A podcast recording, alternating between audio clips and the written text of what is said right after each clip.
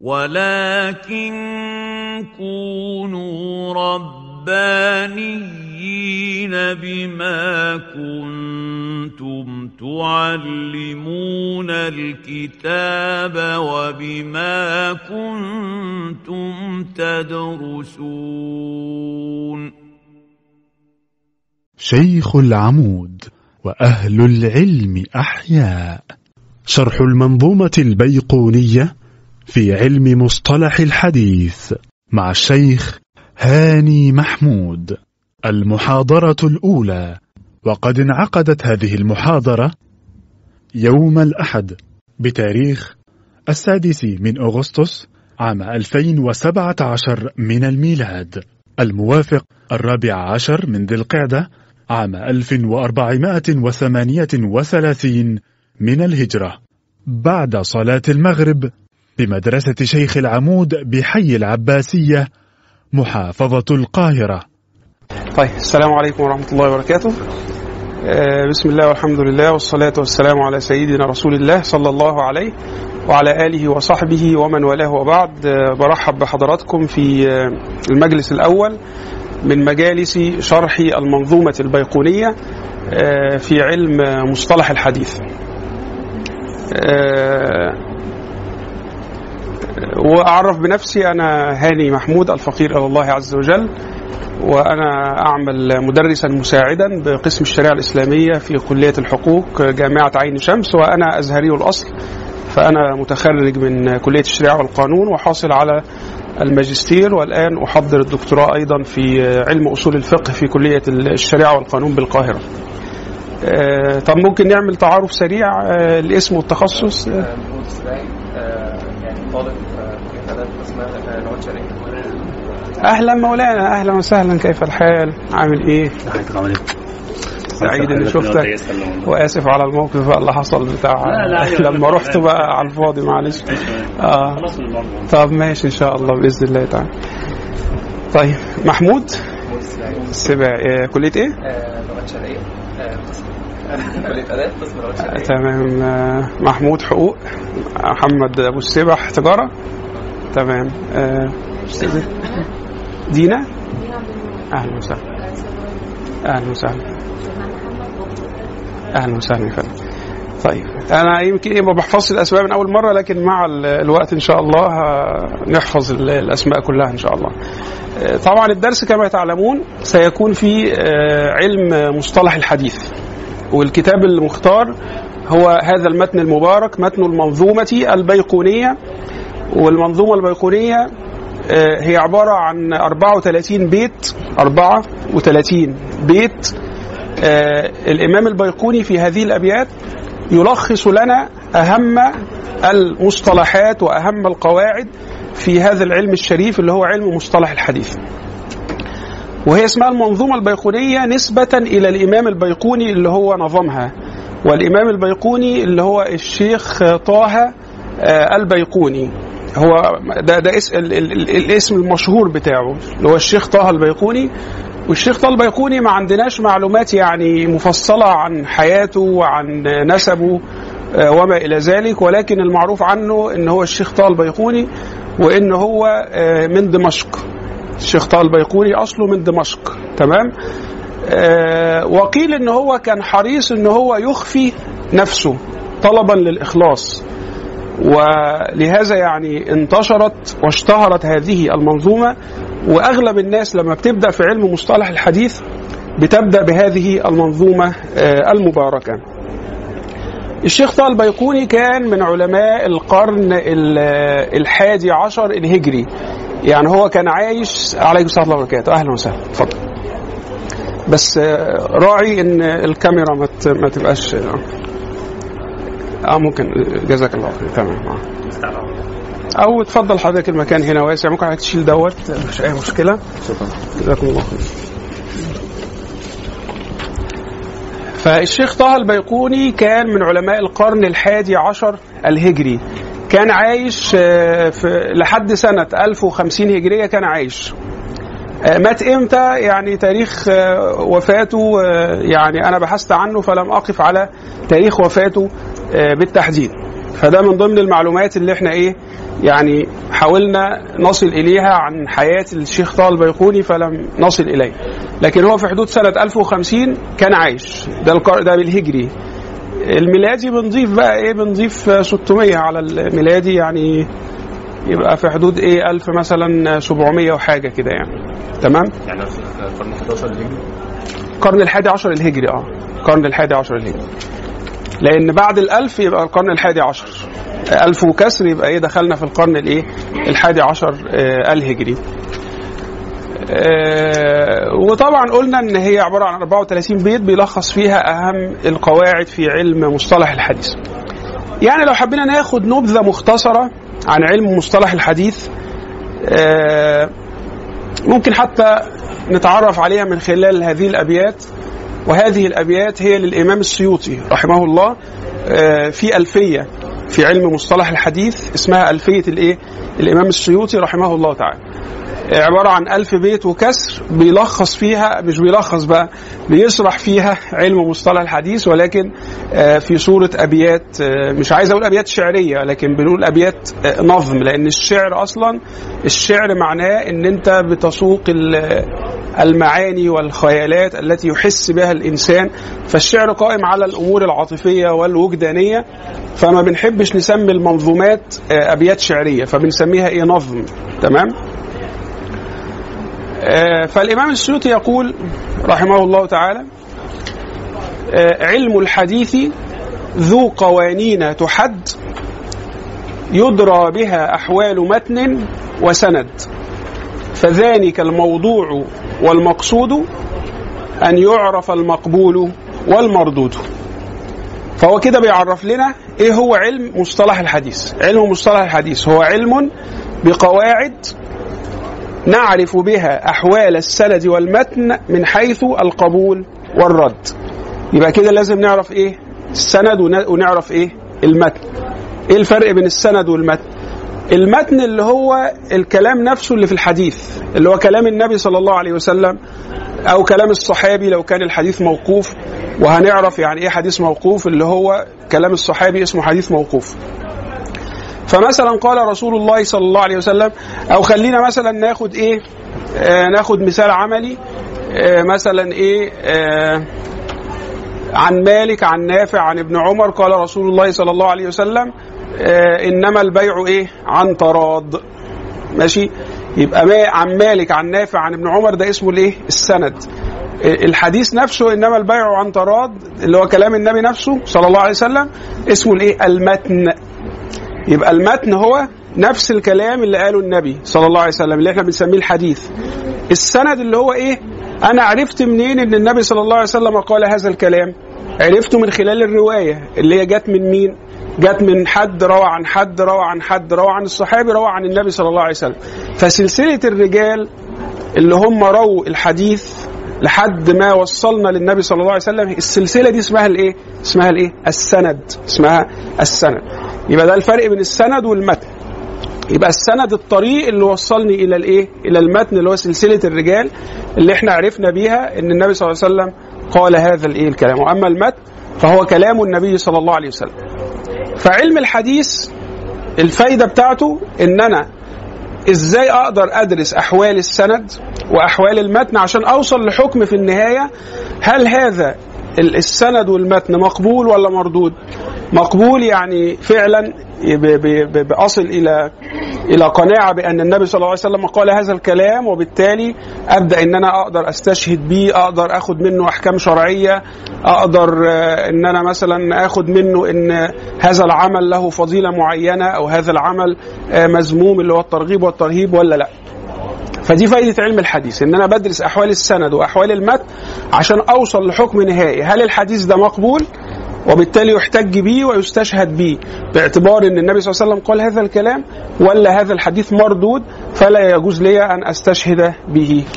فده معنى كلام السيوطي هنا علم الحديث ذو قوانين تحد. قوانين يعني قواعد.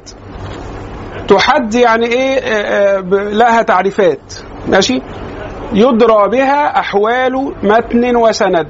من خلال هذه القوانين والقواعد بنقدر نتعرف على أحوال المتن والإيه؟ والسند. قلنا المتن اللي هو إيه؟ نص أو كلام النبي. والسند اللي هو إيه؟ سلسلة الرجال. فذلك الموضوع والمقصود. أن يعرف المقبول والمردود. فذلك ده لفظ إيه؟ تثنية. زي كما في قوله تعالى فذلك برهانان من ربك. ماشي؟ اللي هو في قصة سيدنا موسى عليه السلام. فذلك ده اسم إشارة للمثنى. يعود على إيه؟ أه؟ يعود على المتن والسند فالإمام السيوطي هنا إحنا هنا مش في البيكونيه إحنا لأن هو الإمام البيكوني ما عرفش علم الحديث نفسه. هو دخل على طول في المصطلحات. فإحنا يعني من عادتنا ومن عادة مشايخنا إذا بدأوا في شرح علم من العلوم بدأوا بتعريف العلم نفسه. فإحنا بنعرف العلم نفسه هو إيه؟ وإيه الموضوع بتاعه؟ وإيه الفايدة بتاعته؟ وإيه الغرض منه؟ وهيفيدنا إيه؟ عارفين إن مبادئ كل فن عشرة الحد والموضوع ثم الثمرة وفضله ونسبة والواضع الاسم الاستمداد حكم الشارع مسائل والبعض بالبعض اكتفى ومن درى الجميع حاز الشرف. تمام؟ فاحنا بنعرف بالمبادئ بتاعة العلم الأول عشان خاطر ندخل في خضم هذا العلم ونتعمق ونغوص في بحار هذا العلم على إيه؟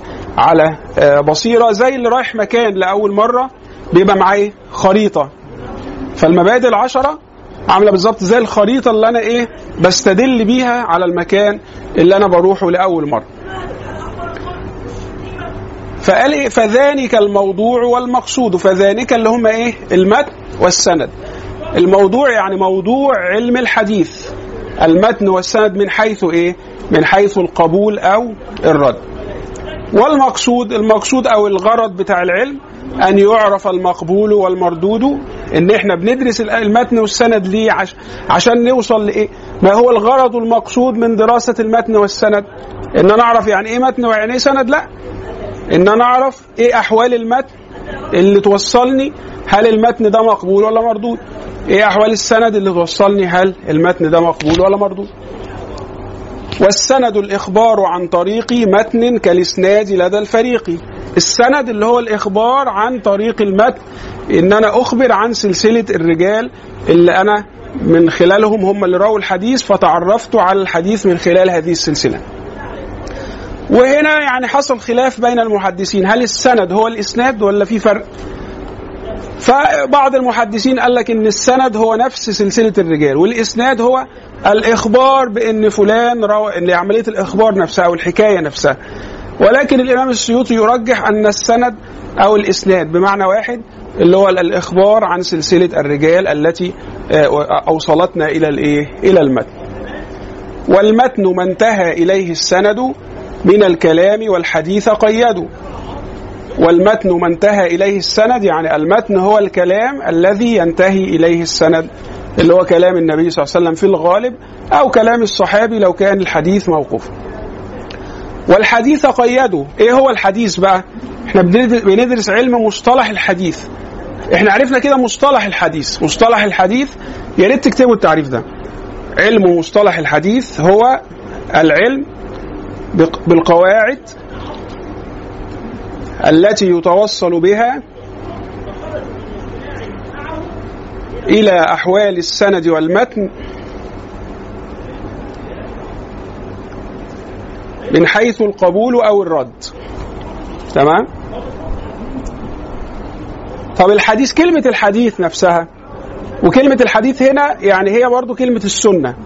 يعني التعريف ده تعريف للحديث وأيضا تعريف لكلمة السنة، إيه هو الحديث أو إيه هي السنة؟ لك هو كل ما أضيف إلى النبي صلى الله عليه وسلم من قول أو فعل أو تقرير أو صفة. ماشي؟ ده التعريف المشهور عند المحدثين. يا ريت برضه تكتبوه. بص السيوطي بيقول إيه؟ والحديث قيده يعني هيعرف لي الحديث بما أضيف للنبي قولا أو فعلا وتقريرا ونحوها حكوا. يبقى ما هو الحديث؟ ما هي السنة؟ هو كل ما أضيف للنبي صلى الله عليه وسلم من قول أو فعل أو تقرير أو نحو ذلك. أو نحو ذلك هنقول المقصود بها إيه؟ طب كل ما أضيف للنبي من قول ها حد يقول لنا كده قول للنبي؟ يلا اي مين اللي يجي على ذهنه حاجة بقى. إنما الأعمال بالنيات. إيه تاني؟ نعم؟ لا ضرر ولا ضرر. جزاكم الله خير. يبقى ده مثال للقول. يبقى ده حديث أو سنة. طب أو فعل. ها؟ صلاة النبي صيام النبي حج النبي صلى الله عليه وسلم. آه، أفعال النبي صلى الله عليه وسلم. وأفعال النبي صلى الله عليه وسلم في الغالب بتكون شرح لإيه؟ لما ورد في القرآن مجملا. يعني الصلاة وردت مجملة. مجملة يعني إيه؟ يعني مش مفصلة. يعني ربنا قال أقيموا الصلاة. فده اسمه لفظ مجمل. لأن أنا مش عارف أقيم الصلاة إزاي. فيأتي النبي صلى الله عليه وسلم بأفعاله الشريفة فيشرح لنا كيفية الإيه؟ الصلاة. ويقول لنا صلوا كما رأيتموني أصلي. الحديث ده جميل في حاجة إن هو في مثال للحديث القولي ومثال لل- للسنة الفعلية. لأن هو قال صلوا كما رأيتموني أصلي الكلام نفسه سنة قولية. وبعدين قال كما رأيتموني أصلي أصلي ده إيه؟ فعل من أفعال النبي صلى الله عليه وسلم. فده مثال واحد اكتبوا بقى المثال ده. يبقى ده مثال حديث واحد. في مثال للسنة القولية وللسنة الإيه؟ الفعلية. وكان في برضه حديث كان في فعل وقول وتقرير بس أنا مش فاكره دلوقتي. إن شاء الله نبقى نشوف. صلاة الجمعة لما كان الراجل بيصلي الصبح ركعتين الفجر ركعتين النبي صلى الله عليه وسلم لو بيصلي بعدها. فقال النبي صلى الله عليه وسلم قال له صليت الصبح ركعتين فقط. آه. كان إقرار على إن مشروعيه فسكت النبي صلى الله عليه وسلم ما اتكلمش بعدها. أيوه ما هو سكوت. آه ما هو سكوت النبي صلى الله عليه وسلم عن الأمر. بيبقى إقرار لهذا الأمر. زي الضب مثلا إن بعض الصحابة أكلوا الضب فسكت النبي صلى الله عليه وسلم على ذلك. فدل على مشروعية أكل الإيه؟ الضب. الضب ده عبارة عن حيوان كده يشبه ال بيبقى عامل زي زي السحلية بس إيه يعني أو يعني بيشبه نوع من أنواع السحالي يعني آه. فأباح النبي صلى الله عليه وسلم أكله من خلال التقرير. تقرير إن هو يشوف الحاجة بتتعمل ويسكت. لأن إيه لو كانت غلط أو حرام كان النبي صلى الله عليه وسلم هيبين لأنه لا يجوز السكوت عن البيان في حق النبي صلى الله عليه وسلم خاصة لأنه مشرع ولأن الله عز وجل قال آه، لتبين للناس ما نزل إليهم. فالنبي صلى الله عليه وسلم يجب عليه البيان. فلو شاف الحاجة وسكت ما ينفعش يبقى الحاجة دي غلط أو حرام ويسكت عنها. كان هيبين إنها غلط أو حرام. فده اللي هو التقرير. ونحوها ونحوها اللي هي صفات النبي صلى الله عليه وسلم. سواء كانت صفات خلقية بكسر الخاء أو كانت صفات خلقية. الخلقية يعني الخلقة اللي هي جسمه وشكله. أن النبي صلى الله عليه وسلم آه، كان ربعة من الرجال. ربعة يعني يعني يميل إلى الطول. لم يكن بالطويل البائن مش طويل قوي ولا بالإيه؟ بالقصير. آه. أو مثلا أنه صلى الله عليه وسلم كان آه، آه، كان جعد الشعر مثلا أو أنه صلى الله عليه وسلم كان شثن الكفين يعني كان كانت عظامه صلى الله عليه وسلم عريضة. صلى الله عليه وسلم. آه، فدي صفات النبي صلى الله عليه وسلم الخلقية.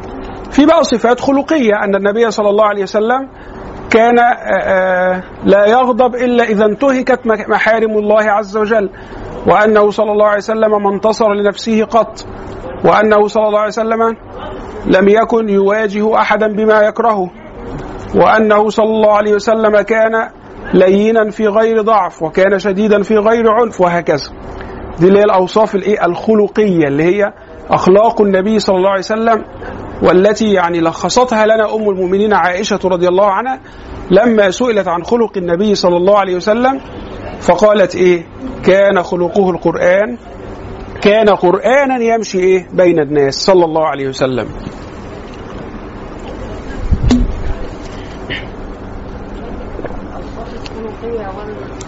الخلقية اللي هي الجسم أو الشكل. آه. الاثنين داخلين في الحديث؟ آه آه اوصافه كلها داخلة. وبعضهم زاد بقى عليها حاجتين اللي هو الهم والأيام. الهم إن النبي صلى الله عليه وسلم كان هيعمل حاجة بس ما عملهاش. زي المثال بتاع إيه؟ لقد هممت أن إيه؟ أن آتي بحطب وإيه؟ وأخالف إلى رجال يصلون في بيوتهم فأحرق عليهم بيوتهم. هم بأن يفعل هذا ولكنه لم يفعل. آه. فده برضه من ضمن السنة.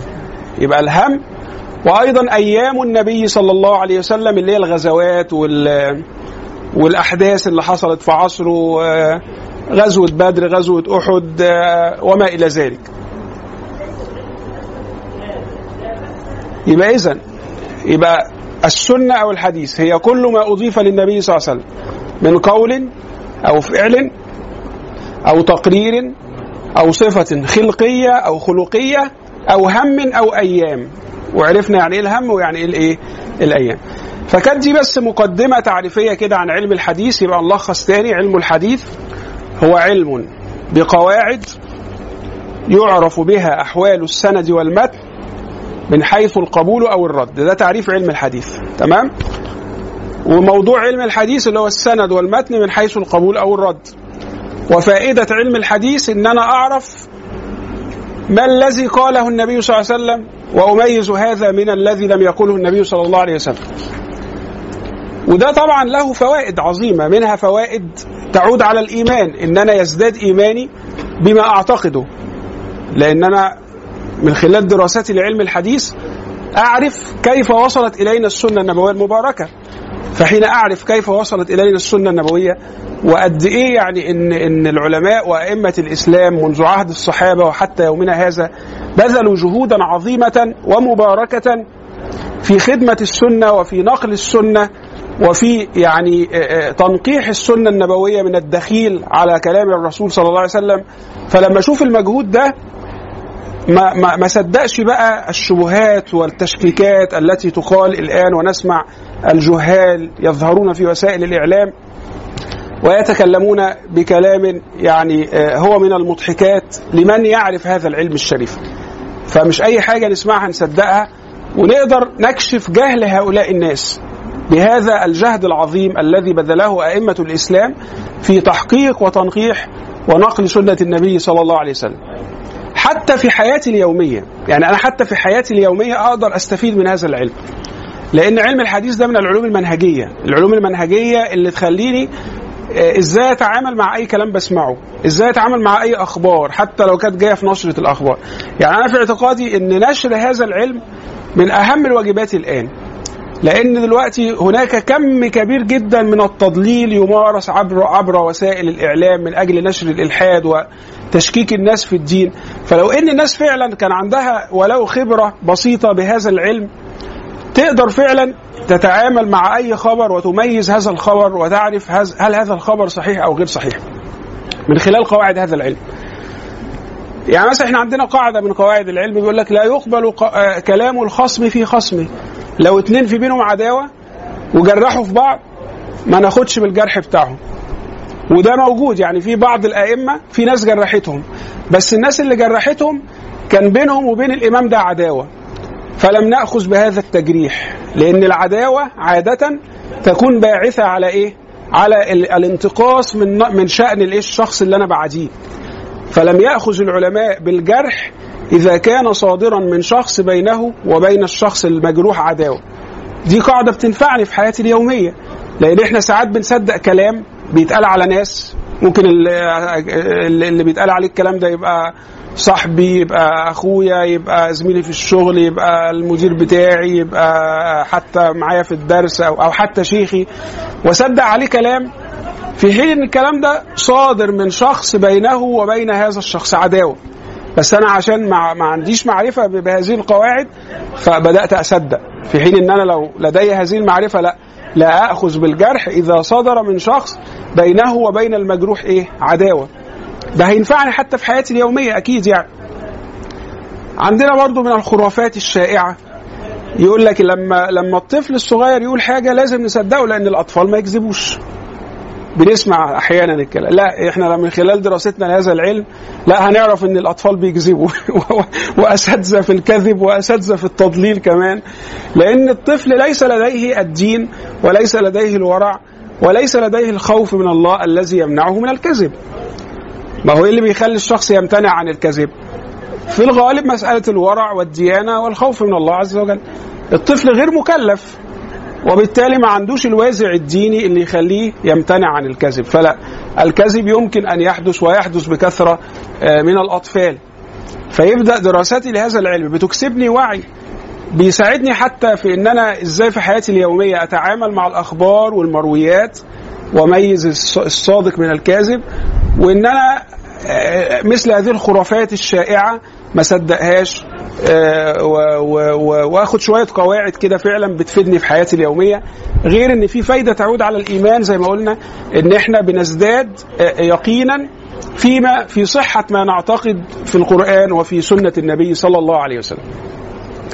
فده تعريف يعني نبذة تعريفية كده مختصرة عن علم الحديث بشكل عام وعن متن المنظومة البيقونية اللي إحنا هنبدأ نشرحه مع بعض إن شاء الله. يبقى إن علم الحديث آه، يقسم إلى قسمين رئيسين. يبقى علم الحديث.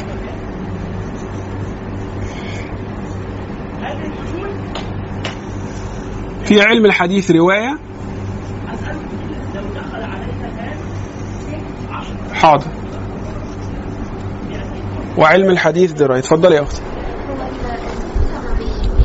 مش بيبقى قصد يكذب يعني هو مش بيبقى يعني هو الأطفال في كذا سنة بيكون هما بيختلط عليهم أصلا الواقع الواقع بالخيال الخيال أنا فاهم دوت وأنا لا ألوم على الطفل لكن أنا ألوم أنا بيختلط عليه بالخيال بتاعه جدا بيتخيل أشياء هو بيظنها واقع ده ده ده صحيح ولكن في حالات هو الطفل ما مش ما بتبقاش عنده مسألة اختلاط ولكن بيبقى مثلا خايف من عقاب ال- الوالد وده بيكون خلل في شوية. آه آه. آه. أنا فاهم دوت يعني يعني برضه في خلفية شوية عن علم النفس. آه هذا هذا صحيح.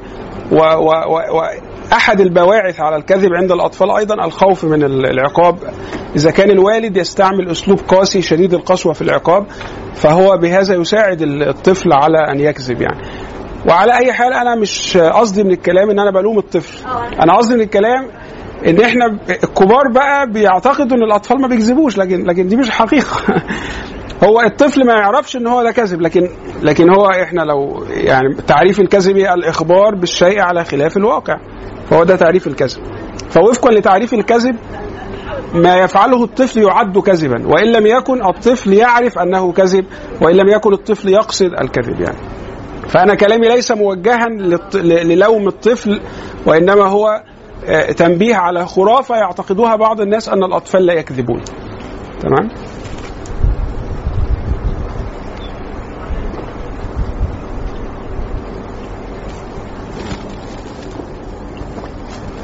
آه، تقسيم علم الحديث آه، في بقى علم الحديث رواية وعلم الحديث إيه؟ دراية. علم الحديث رواية هو اللي إحنا هندرسه ده اللي هو العلم بالقواعد التي نعرف بها أحوال السند والمتن كي نميز بين المقبول والإيه؟ والمردود. علم الحديث دراية اللي هو فهم الأحاديث بتاعة النبي صلى الله عليه وسلم وشرح هذه الأحاديث. اللي هو بنلاقيه بقى في كتب شروح الحديث آه، زي مثلا كتاب آه، فتح الباري شرح صحيح البخاري للإمام ابن حجر العسقلاني آه، أو شرح لا رياض الصالحين ما مش شرح رياض الصالحين ده رواية حديث فده يدخل في, في الرواية. فعلم الحديث رواية هتلاقي فيه حاجتين. هتلاقي فيه رواية الأحاديث نفسها وهتلاقي فيه قواعد دراسة الحديث اللي هي القواعد بتاعت مصطلح الحديث اللي إحنا بندرسها. فده علم الحديث رواية علم بقى الحديث دراية اللي هو إيه؟ فهم وشرح المتون. زي مثلا شرح ابن حجر على البخاري وزي شرح الإمام النووي مثلا على مسلم وزي مثلا كتاب مثلا عون المعبود في شرح سنن أبي داود وزي كتاب آه، آه، كتب بقى يعني معظم كتب السنة أو كثير من كتب السنة ليها إيه؟ ليها شروح. فدي كانت المقدمة العامة اللي أنا حبيت إن شاء الله أبدأ بيها بحيث إيه؟ يبقى عندنا نبذة تعريفية مختصرة زي الخريطة زي ما قلنا اللي إحنا آه، لما بنكون رايحين مكان لأول مرة بنستعين بيها. مم. ممكن كتب تاني في فهم وشرح للدرايه لو أنت أمثلة آه، في المنهل العذب المورود شرح سنن أبي داود وفي مع- معالم السنن للخطابي معالم السنن للخطابي. ده يعتبر تقريبا أول شرح لصحيح البخاري أو من أوائل الشروح لصحيح البخاري للإمام الخطابي. وفي على برضو البخاري هتلاقي فتح الباري لابن حجر لا مش لابن حجر. في فتح الباري تاني لابن رجب الحنبلي بس ده ما اكتملش. وهتلاقي إرشاد الساري للقسطلاني شرح صحيح البخاري.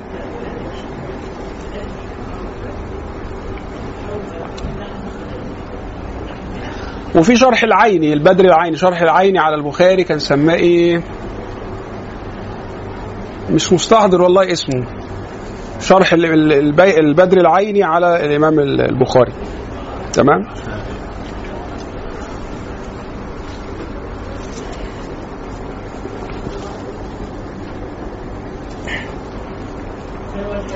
وفي على على مسلم في المعلم بفوائد مسلم.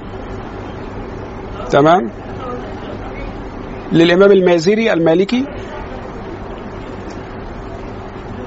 وكم كمل عليه الامام القاضي عياض في إكمال المعلم كمله إكمال المعلم ده للقاضي عياض. جه بقى الإمام النووي راح جمع الشرحين دول وزود عليهم فوائد تانية في في الكتاب بتاعه اللي هو شرح النووي على مسلم. تمام؟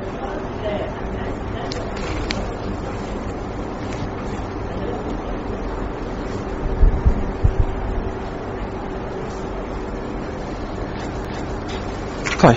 آه إن شاء الله بقى نبدأ بشرح أبيات المنظومة البيقونية المباركة. وأنا أرجو يعني لو في حد واقفة قدامه حاجة ما نفوتهاش إلا لما يسأل فيها. بحيث إيه ما, ما نفوتش حاجة وهي مش واضحة عند حد من من من حضراتكم يعني. طيب. هو أنتوا في ال- الكتاب ال- مش أنتوا كلكم جايبينه تقريبا؟ طيب هتلاقوا في الآخر في صفحة آه، في صفحة 46 هي- هتلاقوه جايبين المتن كله اللي هو الأربعة وإيه و30 بيت.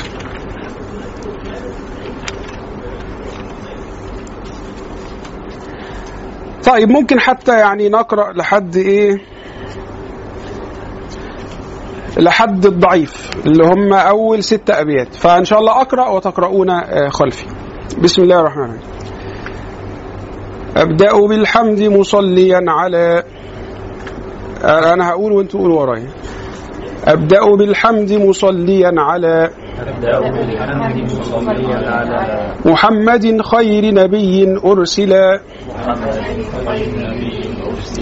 وذي من أقسام الحديث عدة. دي أول غلطة تصلحوها في المتن لأن هو حاطط همزة. نعم. ده إيه ده؟ لا ده دي منظومة الإلبيري دي. خلوا بالكم هو في منظومة جميلة منظومة للإمام الإلبيري في الزهد والورع. هو بعد المنظومة البيقونية جابها في صفحة 52 ابقوا قروها بس دي مش تبعنا يعني. ماشي؟ إحنا في صفحة 46 تفت فؤادك الأيام فتى وتنحت جسمك الساعات نحتا قصيدة جميلة جدا يعني يا ريت تقروها حقيقي يعني. آه، أبدأ بالحمد مصليا على أبدأ بالحمد مصليا على محمد خير نبي أرسل. محمد خير نبي أرسل.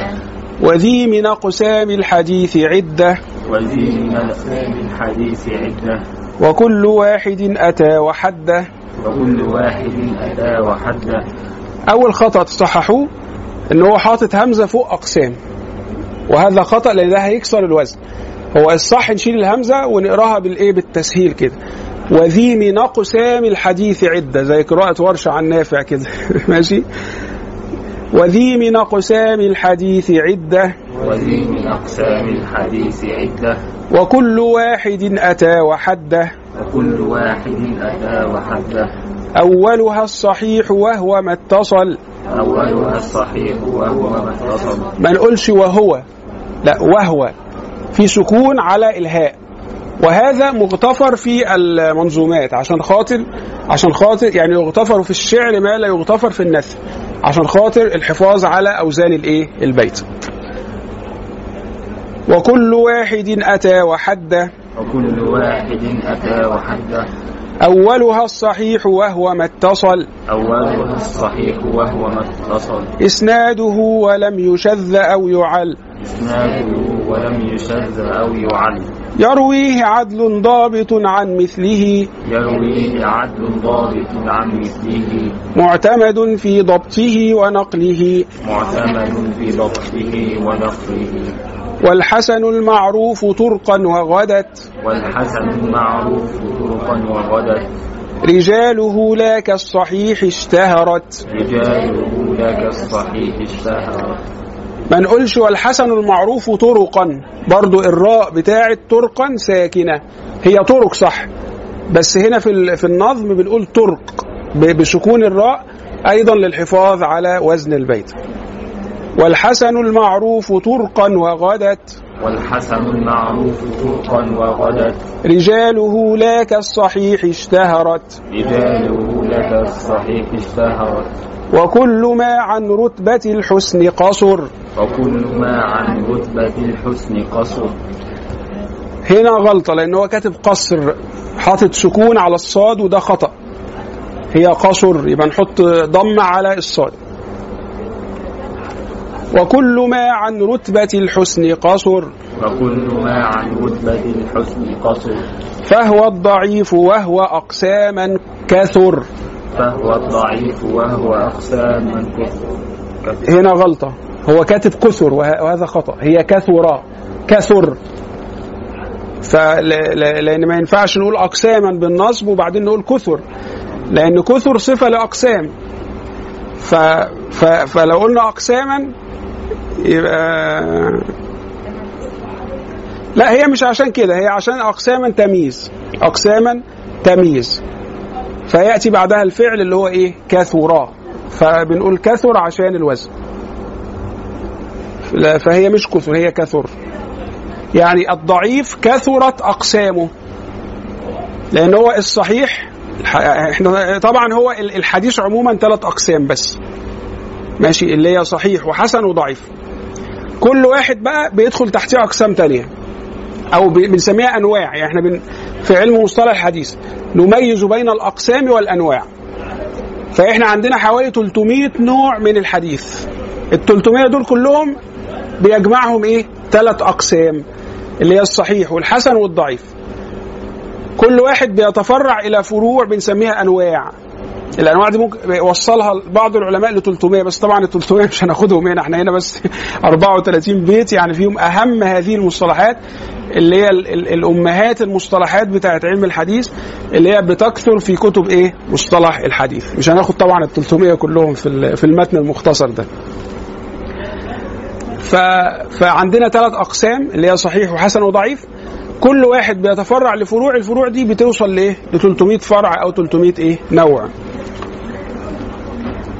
بس أكتر أكتر قسم بيدخل تحتيه فروع هو الضعيف.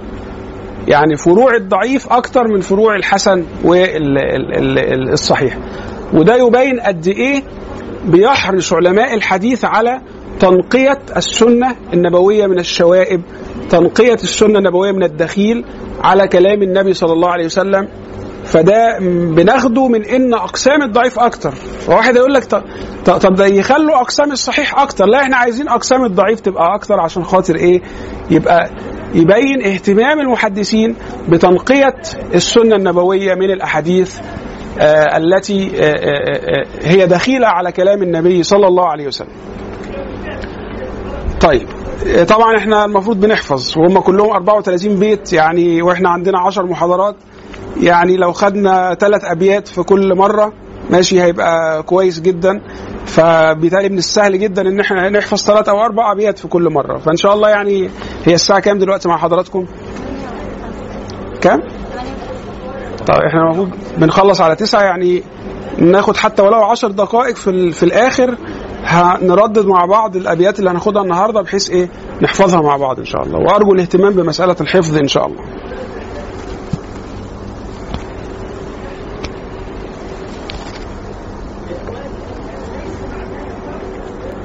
طيب. قال رحمه الله تعالى بسم الله الرحمن الرحيم. طبعا هم بيبدأوا المنظومات كلها بالبسملة اقتداء بالإيه؟ بالقرآن الكريم. آه وفي حديث وإن كان ضعيفا اللي هو كل أمر ذي بال لا يبدأ فيه بسم الله الرحمن الرحيم فهو أقطع يعني ما فيهوش بركة ولكن هذا الحديث ضعفه المحدثون. والشيخ أحمد بن الصديق الغماري ألف كتاب اسمه الاستعاذة والحسبلة ممن صحح حديث البسملة. بس بيرد بعنف شوية على لأن بعض المحدثين صحح حديث البسملة لكن هو مش عاجبه. وشايف إن هو ضعيف بس هو الشيخ أحمد الغماري كان إيه؟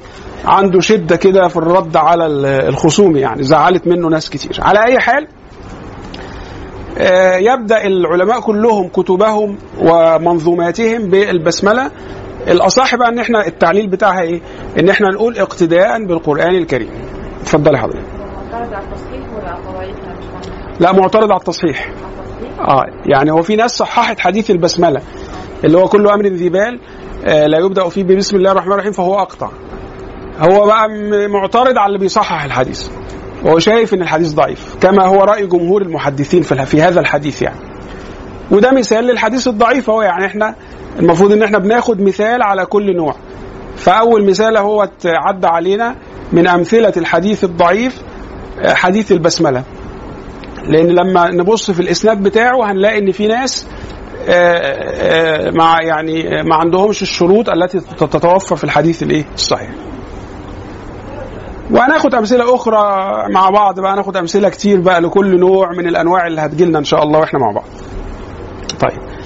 آه قال أبدأ بالحمد مصليا على محمد خير نبي ارسل صلى الله عليه وسلم. طبعا هم عادة أيضا يبدأون بالبسملة ثم الحمدلة اقتداء بالقرآن بس الحمدلة ورد فيها حديث حسن حسنه الإمام الترمذي اللي هو كل أمر ذي بال لا يبدأ فيه بالحمد لله فهو أقطع. ده بقى حديث حسن. أو يبقى حديث البسملة مثال للحديث الضعيف. حديث البدء بالحمدلة هذا مثال للحديث الحسن.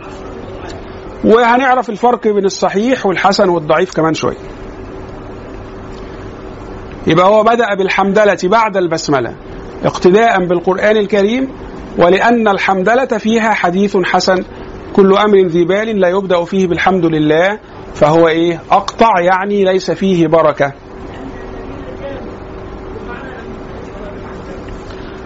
أبدأ بالحمد مصليا على محمد خير نبي أرسل صلى الله عليه وسلم وطبعا آه، معنى الحديث البيت واضح. وذي من أقسام الحديث عدة. ذي اسم إشارة للمؤنث. ماشي؟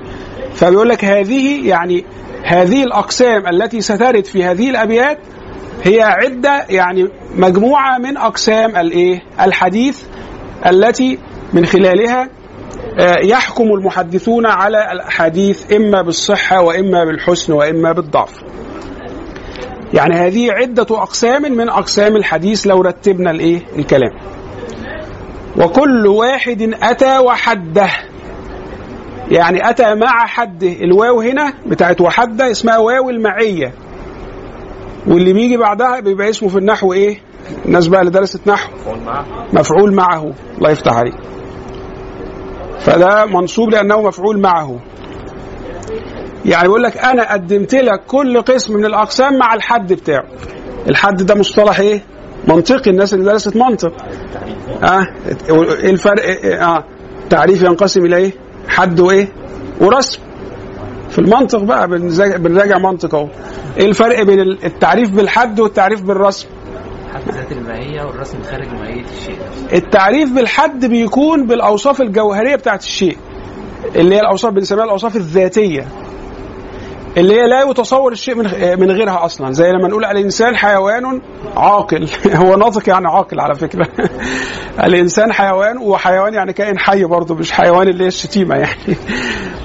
الإنسان حيوان ناطق فده تعريف بالحد لأنه بيعرف لي بأشياء ذاتية جوهرية في الإنسان. إن من, من, من الأشياء الجوهرية في الإنسان أنه حيوان. يعني كائن حي يعني. فده شيء صفة ذاتية في الإنسان غير مثلا لما أقول الإنسان ضاحك. ما ممكن واحد ما يضحكش ويبقى إنسان برضه. فده تعريف بالرسم بقى. لما عرف الإنسان بأنه حيوان ضاحك يبقى تعريف بالرسم. لأن الضحك ليس شيئا ذاتيا جوهريا في الإنسان وإنما هو من الأشياء العوارض الخارجية أنا ممكن أتصور إنسان عايش طول حياته مكشر ما فيش مشكلة ومش هيموت يعني لو فضل مكشر يعني. ممكن في الآخر يموت من الاكتئاب بقى بس يعني إيه بعد عمر طويل إن شاء الله. فالحد اللي هو الإيه؟ ال- ال- التعريف بالأشياء الذاتية. لكن بيتسامح أحيانا في العبارة فيطلق الحد على التعريف. يعني يقول لك أنا جبت لك ال ال ال كل واحد من الأقسام مع الحد بتاعه يعني مع الإيه؟ مع التعريف بتاعه. ودي من مميزات المتن اللي إحنا بنشرحه اللي هو متن البيقونيه ان هو اهتم جدا بمسألة التعريفات تمام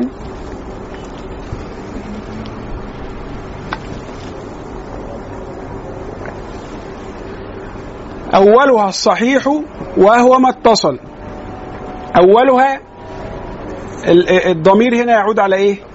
الأقسام تمام؟ يعني أول هذه الأقسام الحديث الإيه؟ الصحيح. طيب نردد الأذان معا إن شاء الله.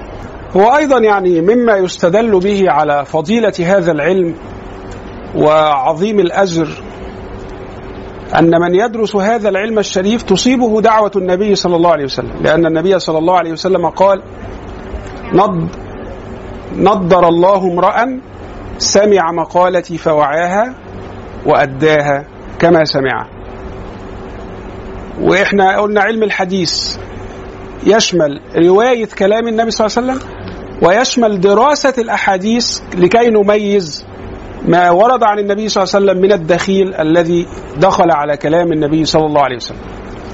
فهذا العلم الشريف إما أني أروي كلام النبي صلى الله عليه وسلم وإما أني أميز كلام النبي صلى الله عليه وسلم إيه؟ عن غيره تمام؟ فهو الذي يحدد هل هذه يعني النبي قال صلى الله عليه وسلم نضر الله امرأ سمع مقالتي مقالتي يعني كلام فهذا العلم هو الذي يوصلنا هل هذا كلام النبي صلى الله عليه وسلم أم ليس كلام النبي صلى الله عليه وسلم. فإن شاء الله يعني مهم إن إحنا نستحضر كده بعض النوايا الصالحة في دراسة هذا العلم فليكن هذا من نوايانا أننا يعني نميز كلام النبي صلى الله عليه وسلم عن غيره أو يعني نكتسب الأدوات التي تعيننا على ذلك إن شاء الله تبارك وتعالى. وأيضا من من فضيلة هذا العلم التي تكلم عنها المحدثون أنه أكثر علم يصلى فيه على رسول الله صلى الله عليه وسلم. فيصيب الدارس لهذا العلم والطالب لهذا العلم من بركات الصلاة والسلام على سيدنا رسول الله صلى الله عليه وسلم ما لا يصيب آه، غيره. فنستحضر أيضا هذه النية ونحمد الله عز وجل أن وضعنا في هذا الموضع الذي نكثر من خلاله الصلاة والسلام على سيدنا رسول الله صلى الله عليه وسلم. طيب يبقى إذن أقسام أقسام الحديث.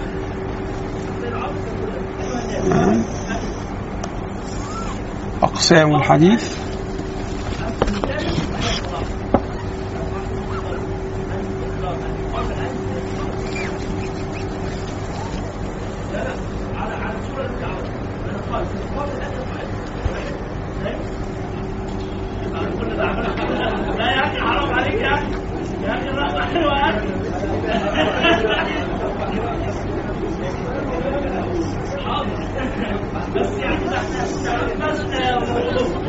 صحيح وحسن وإيه ضعيف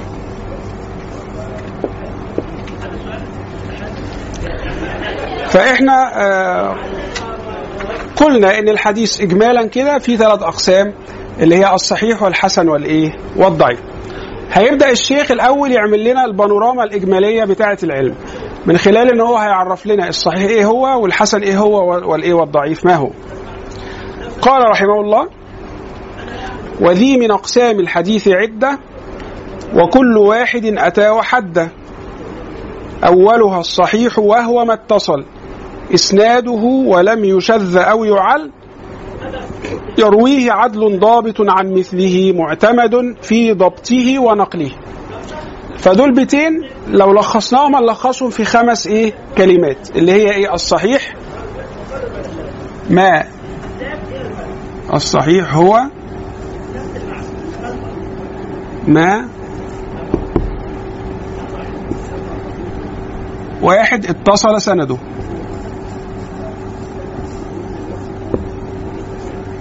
يبقى ده بيعمل لنا شرط اسمه شرط الايه؟ الاتصال. اتنين بنقل عدل. ده هيعمل لنا شرط اسمه شرط العدالة. تلاتة تام الضبط. هيعمل لنا شرط اسمه الضبط. آه من أول السند إلى منتهاه من غير شذوذ. هيعمل لنا شرط اسمه عدم الشذوذ.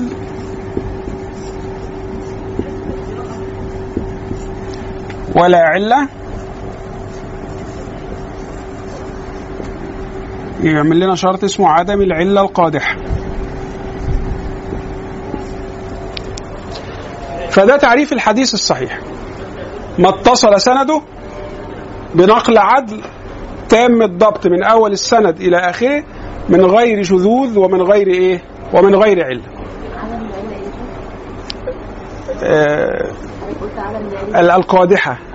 القادحة يعني التي تقدح في الحديث. تقدح يعني تخل بالحديث. تمام؟ فنأخذ من هذا التعريف إن في خمس شروط. هذه الشروط الخمسة لو توفرت في أي حديث فهذا الحديث يكون إيه؟ صحيحا. عدل بقى تحديدا ما هنعرف كل مصطلح هنعرف كل مصطلح. حاضر. يبقى عندنا خمس شروط اللي هي الاتصال العدالة الضبط عدم الشذوذ عدم الإيه؟ العلة. إذا توفرت فيكون الحديث إيه؟ هو ده الحديث الصحيح اللي إحنا طول عمرنا بنسمع عنه. يمكن بعضنا ما كانش عارف إمتى نحكم على الحديث بأنه صحيح. ادينا عرفنا أهو. لو توفرت في هذه الشروط الخمسة. يعني إيه اتصال السند؟ اتصال السند يعني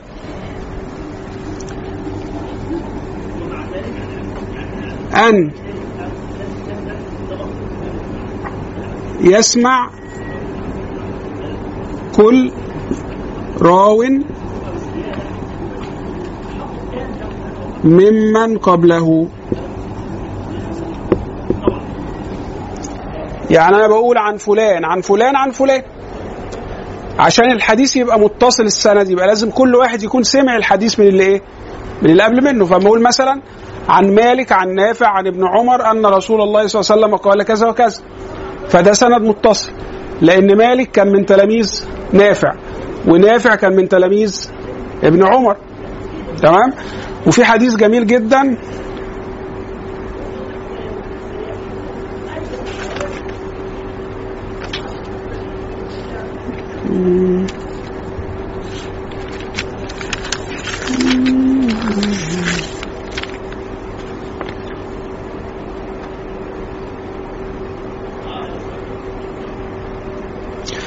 في حديث جميل جدا اجتمع فيه الايه؟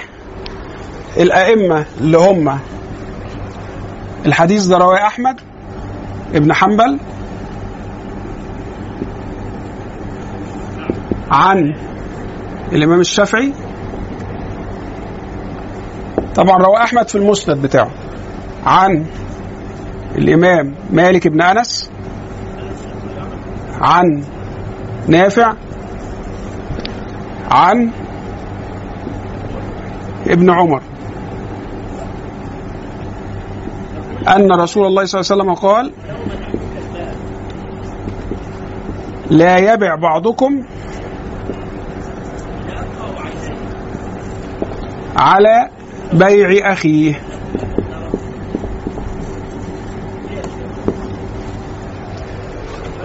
يعني لو أنا مثلا أنت بياع بتبيع إيه؟ تحب تبيع إيه؟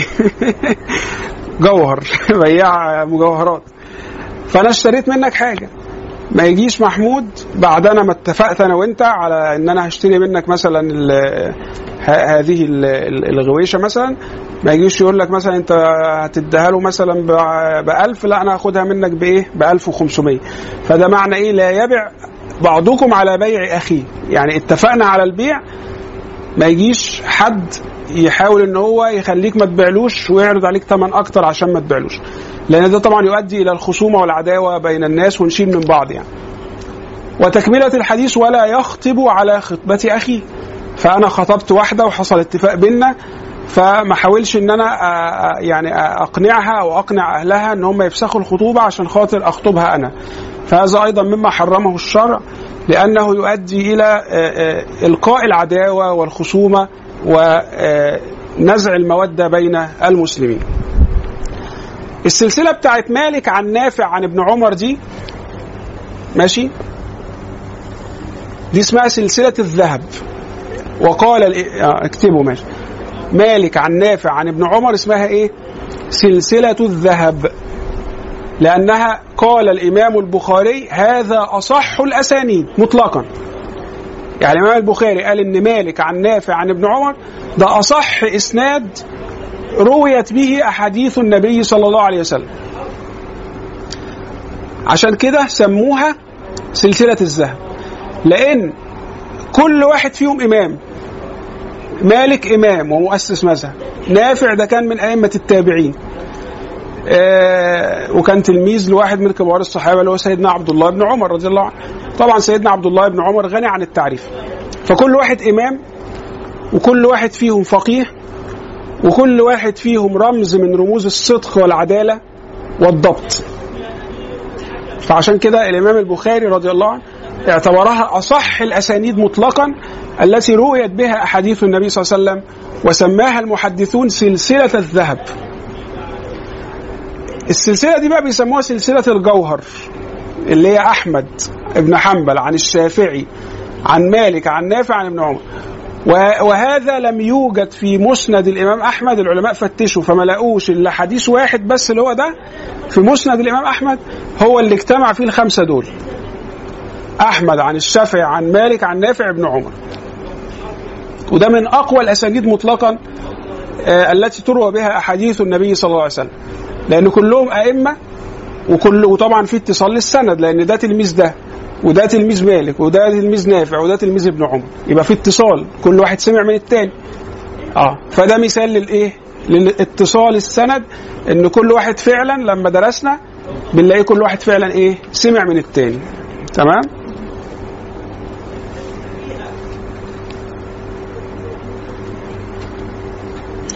إحنا عادة برضو يعني فايدة برضو يمكن هي مش موجودة في الكتاب بس حاجة إيه لما بنيجي ندرس إسناد دايما بنبدأ من إيه من هنا. دايما بنبدأ من هنا. نعم؟ بنبدأ من الأحدث. لأن هو على فكرة علم الحديث يا جماعة علم عقلي. يعني إحنا فاكرين الحديث علم نقلي لا هو كمان علم عقلي. يعني هذا العلم فعلا من العلوم العقلية. دي كلها قواعد منطقية. يعني انت لو تأملت كده القواعد دي طلعوها إزاي؟ هت- هتلاقيها قواعد عقلية أي حد سليم العقل بيفكر بيها وهتلاقيها قواعد منطقية جدا لأن أنا منطقيا كده منطقيا كده.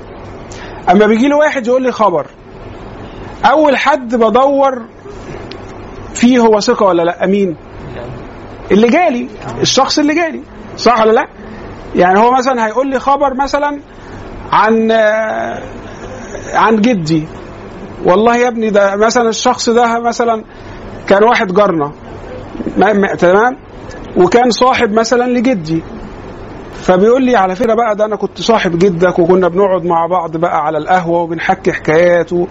وجدك ياما حكى لي وقال لي كذا وقال لي كذا. و... وأنا أعرف عن جدك حاجات يمكن مثلا والدك أو والدتك ما ما, ما قالوا لها. ويقعد يحكي لي عن جدي. أنا ما قابلتش جدي. بس أنا عارف إن جدي رجل عدل ورجل ثقة وكل حاجة.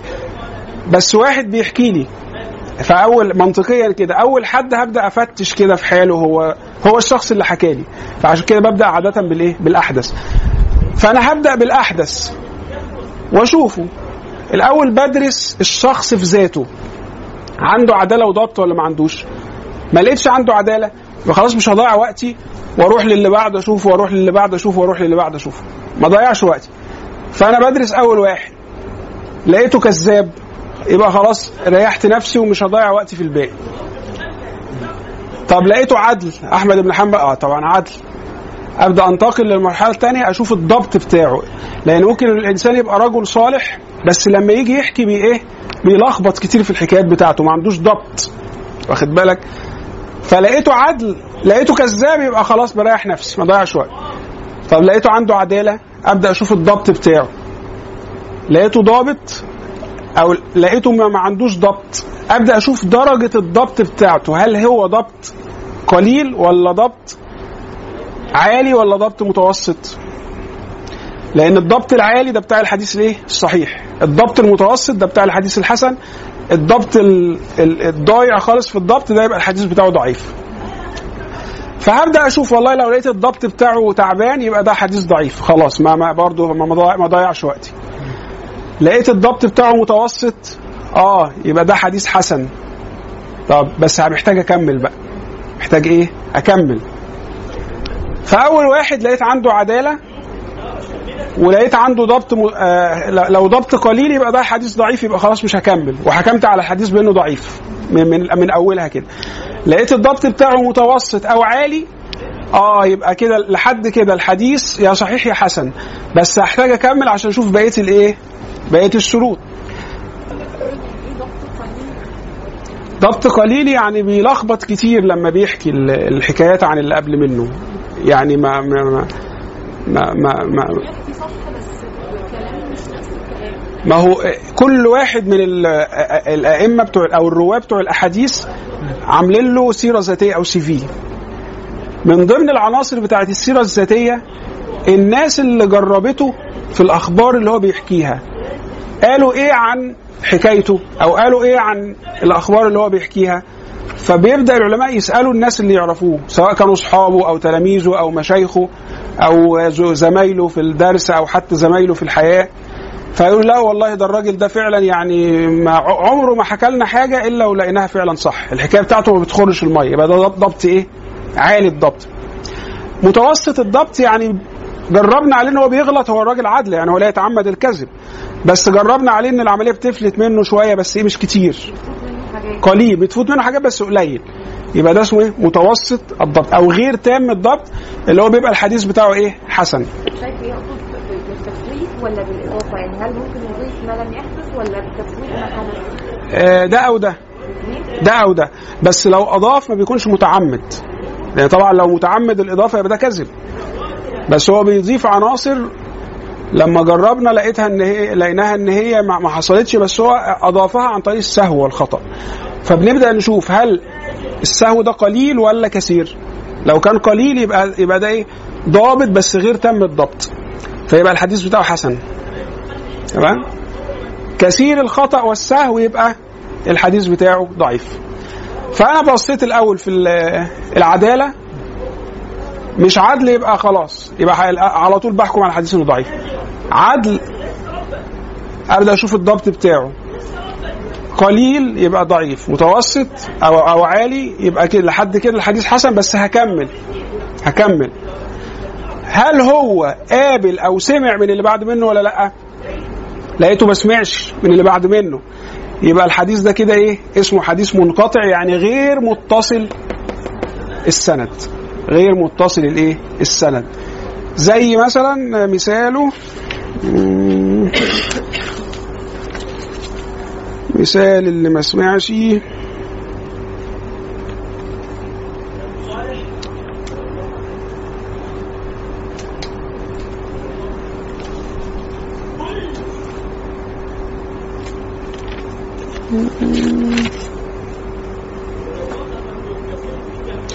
هنجيلها في الضعيف لأن هو غير متصل ده بيبقى في الضعيف هنجيلها في الضعيف. هو مش سهل إن أنا أحداث. لكن بالي صعب إن أنا أزود أحداث؟ عن غير عنه آه، بس بيحصل. بيحصل عن طريق الوهم. ولو, ولو, ولو لو تكرر بكثرة فده يقدح في الرواية بس مش من خلال العدالة لأن هو عدل هيقدح فيها من خلال الضبط. تمام؟ ولذلك هم زي ما قلنا قسموا الضبط إلى ثلاث أقسام زي ما قلنا. فمن يعني كثر منه هذا فإنه يحكم بضعف حديثه أو بضعف روايته لأن لديه قادح يقدح في ضبطه. تمام؟ فببدأ أشوف لا لقيت ده عنده عدالة وضبط. اشوفه سمع من اللي بعد منه ولا لا؟ ما سمعش من اللي بعد منه يبقى الحديث ده اسمه حديث إيه؟ منقطع. يعني ما فيش سند متصل. يعني ما فيش سند متصل. يعني ده ما سمعش من اللي بعد منه أو من اللي قبل منه بقى. ماشي؟ طب لقيته سمع. لقيته سمع. ابدا أشوف ده وأعمل نفس الإيه؟ الحكاية. ها في عدالة؟ مفيش. يبقى خلاص الحديث ضعيف. في عدالة؟ أروح للضبط. ضبط قليل يبقى الحديث ضعيف. ضبط متوسط أو عالي؟ آه. هنشوف. نبدأ ننتقل نشوف سمع من اللي بعد منه ولا ما سمعش؟ ما سمعش. يبقى الحديث منقطع يبقى ضعيف. آه سمع. أروح للي بعد منه وأشوفه وهكذا فده يعني اختصار شديد جدا لطريقة دراسة الأسانيد. وأنا ماشي هيقابلني بقى حاجات تانية. هلاقي واحد ثقة بس الرواية بتاعته مخالفة لواحد تاني أوثق منه فهقول إن هو شا- شاذ. ومن شروط الصحيح عدم الشذوذ. ماشي؟ آه هلاقي بقى حاجات وأنا ماشي كده كل حاجة بتدينا قسم من الإيه؟ من الأقسام، لكن هي العملية الرئيسية في دراسة الأسانيد هي اللي أنا قلت عليها إن أنا ببدأ ال- بالأحدث زي ما أختنا الفاضله قالت أشوف عدالته ما فيش يبقى ضعيف ما ما اوفر وقتي في عدالة أشوف الضبط ما فيش يبقى ضعيف متوسط أو حسن أشوف سمع من وما سمعش وبعدين أنتقل وهكذا فإحنا بنقول الحديث الصحيح أول شرط هو الإيه؟ الاتصال. اتصال السند. ان كل واحد يبقى سمع من اللي إيه؟ من اللي قبل منه. بس يا شيخ لو الأول ثقة أكيد بيستنبط برضه الشروط ديت في اللي بعده. فأكيد اللي بعده يكون صح. أكيد صح هم كمان. يعني لو الاولنا ثقة أمال هو نقل إزاي عنهم؟ لما يكون هو طبق الشروط دي كمان على اللي بعده. عن الراوي اللي بعده. آه تمام. هو على فكرة هو هذا مذهب لبعض المحدثين. هو مذهب لبعض المحدثين. إن أدام الشخص ده ثقة يبقى خلاص أنا مش محتاج. لكن المحدثين يعني الطريقة بقى ال ال ال ال ال ال ال ال التي هي أكثر موثوقية إن هو المحدث بيبدأ يدرس كل واحد. واخد بالك؟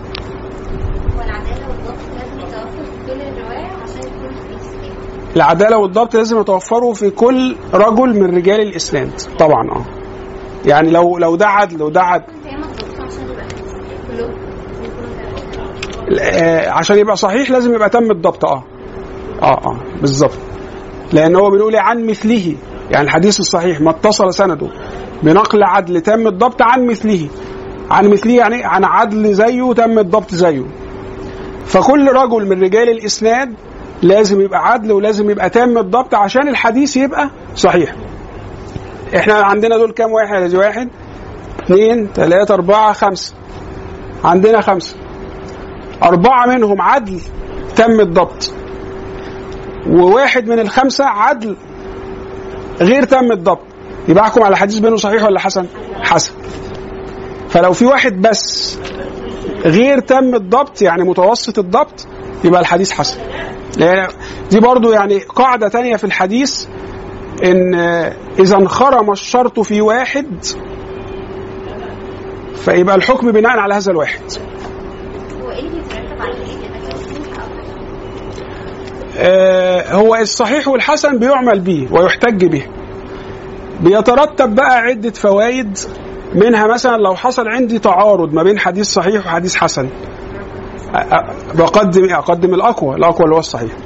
فدي من فوائد إن أنا أعرف هل ده صحيح ولا ده حسن. تمام؟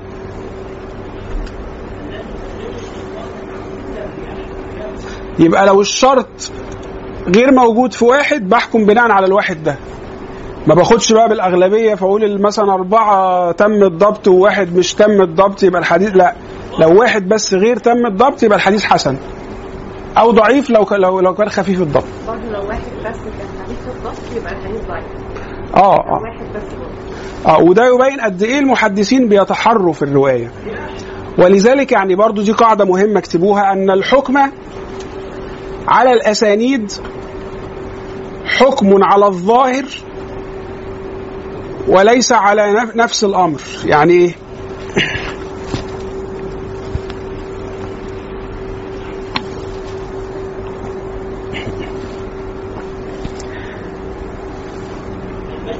يعني إحنا بندرس الإسناد لقينا واحد كذاب. لقينا واحد إيه؟ متهم مش كذاب متهم بالكذب. على طول أشطب على الإسناد ده وأقول الحديث ده ضعيف. ليه؟ يعني عشان يعني حرصا على السنة النبوية إن يدخل فيها الدخيل. مع إن على فكرة الكذاب ده ممكن في في الحديث ده بالذات كان صادق يعني. يعني مش حد بي يعني مش حد 100% كلامه كذب يعني. بس مجرد بس ان هو متهم بالكذب على طول العلماء بيضعفوا الرواية بتاعته عشان إيه؟ يحافظوا على حديث النبي. مع ان ممكن على فكرة يكون فعلا هو في الحالة دي كان صادق فعلا يعني. لأن بيقول لك؟ قد يصدق الكذوب. صح؟ فده معنى أن الحكم على الإسانيد حكم على الظاهر وليس في نفس الأمر. قال لك الاحتمال أن يصدق الكاذب والاحتمال أن يتوهم الإيه؟ وهكذا. ولذلك الأحاديث الضعيفة الأحاديث الضعيفة مش 100% النبي ما قالهاش. يعني لا ولذلك قالوا ب- بأن الحديث الضعيف يعمل به في فضائل الأعمال. ليه؟ لأن الحديث الضعيف مش معناه إن أنا بجزم 100% إن النبي ما قالش. لا. الحديث الضعيف معناه بيغلب على ظني إن ده مش كلام النبي. بس في احتمال إن ده يطلع كلام النبي. ولذلك يعمل بالضعيف في فضائل الأعمال. على أساس إيه على أساس إن هو صحيح ضعيف وكل حاجة بس عشان في احتمال إن النبي يقول الكلام ده فما باخدوش ارميه في الزبالة. بوظفه في الحاجات التي لا يترتب عليها إلزام شرعي أو لا يترتب عليها حكم شرعي بالتحليل أو بالتحريم. اللي هي فضائل الأعمال. زي حديث البسملة لأن ده في فضائل الأعمال مش حتى لو هو ضعيف آه. يا سيدي افترض إن طلع فعلا النبي ما قالوش أنا ما ضرنيش بحاجة. لأن لأنه في فضائل الأعمال. خدت منه إن هو بيشجعني على عمل صالح أو بيخليني أبتعد عن عمل مكروه أو حرام. فهو ما ضرنيش بحاجة. على فرض إن النبي ما قالوش. بس أنا لو متأكد إن النبي ما قالوش لا يجوز لي إن أنا أرويه ولا يجوز لي إن أنا أعمل به لأن الحديث الموضوع بقى. يعني من ضمن المصطلحات المهمة الحديث الموضوع. الموضوع اللي هو اللي هو كذب على النبي صلى الله عليه وسلم. زي حديث عليكم بالهريسة فإنها تقوي الظهر. كده واحد كده الظاهر كان بياع حلواني والهريسة بتاعته ما عارفين الهريسة؟ الهريسة دي نوع من أنواع الحلويات كده عاملة زي ال- زي البسبوسة. عاملة زي البسبوسة بس بيبقى كلها بتاع ده جوز هند كده وزبيب وبتاع. في محل هريسة في باب الشعرية بقى أبو. نعمل نعمل له دعاية. بس يعني اللي هيجيب يبقى يجيب لنا يعمل حساب في حتة ما لأن أنا بحب الهريسة بس من غير ما ما أكذب على النبي صلى الله عليه وسلم. فتقريبا كان في حد حلواني وكان بيعمل هريسة فالهريسة بتاعته ما اتباعتش فقعد كده يفكر إزاي إن أنا أعمل حاجة أخلي الناس تشتري الهريسة عشان ما تحمطش أو ما تبصش. فأوحى إليه الشيطان أن يختلق حديثا وينسبه إلى النبي صلى الله عليه وسلم. فعمل حديث كده عليكم بالهريسة فإنها تقوي الظهر. آه. ف الله أعلم بقى بس ده يعني لو كان الناس فعلا اشتروا الهريسة بتاعته يبقى يعني ماله. فده مثال للحديث الإيه؟ الموضوع. فالموضوع ده اللي هو الكذب. اللي هو يعني فعلا النبي ما قالش كده. فده لا تجوز روايته إلا لو هرويه عشان أحذر الناس منه. وطبعا لا يجوز العمل بيه في أي شيء لا في الحلال والحرام ولا في فضائل الأعمال ولا أي حاجة. أما الحديث الضعيف اللي هو لم يصل إلى حد ال- الوضع ده فيجوز العمل به في فضائل الإيه؟ الأعمال. تمام؟ وبعض ال- الفقهاء يقدم الحديث الضعيف على القياس عند عدم وجود النص. وده مذهب الإمام أحمد بن حنبل. هو الإمام أحمد يعمل بالقياس. بس لو وجد حديث ضعيف يعني عنده عندنا مسألة فقهية عايزين نوصل للحكم الشرعي بتاعها. ما لقيناش فيها حديث صحيح ولا حسن.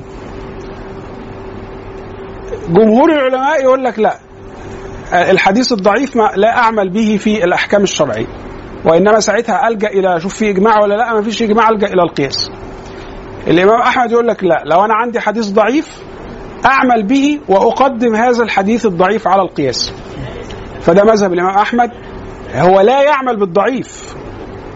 لا يعمل بالضعيف. ولكن إذا إذا إذا أصبح أمام خيار من اثنين اخد بالضعيف ولا أعمل القياس يقول لك لا أقدم الضعيف على القياس. لاحتمال أن يكون هذا الضعيف من كلام النبي صلى الله عليه وسلم. بس أنا ما أقدرش أعمل كده لأن المعطيات اللي عندي بتضطرني إن أنا أحكم عليه بالضعف. تمام؟ يبقى الحديث الصحيح اتصل سنده. عرفنا اتصال السند يعني إيه؟ بنقل عدل يبقى لازم الراوي يبقى عدل. عدل يعني إيه؟ يعني باختصار هو المسلم البالغ العاقل الذي لا يرتكب الكبائر ولا يصر على الصغائر. يبقى لو واحد ارتكب كبيرة وما تبش منها يبقى ده على طول فاسق. يبقى ده ترد روايته وترد أيضا شهادته. أو بيصر على الصغائر. إحنا عارفين الذنوب بتنقسم إلى كبائر وصغائر. الكبائر اللي هي ورد عليها عقوبة شرعية أو وعيد شرعي زي الزنا وما إلى ذلك اسمها الكبائر. الذنوب الثانية اسمها إيه؟ صغائر. مين هو العدل؟ لا يفعل الكبائر ولا يصر على الصغائر. لأن الإصرار على الصغيرة يحولها إلى إيه؟ كبيرة. ده معنى العدل. مسلم بالغ عاقل. لا يفعل الكبائر ولا يصر على الإيه؟ الصغائر. يبقى العدل مثلا ممكن نكتبها هنا. إحنا قلنا اتصال السند عرفناه. إحنا قلنا اتصال السند يعني كل راوي يسمع عن الإيه؟ الراوي السابق عليه. العدل هو الذي لا, لا يفعل الكبائر ولا يصر على الصغائر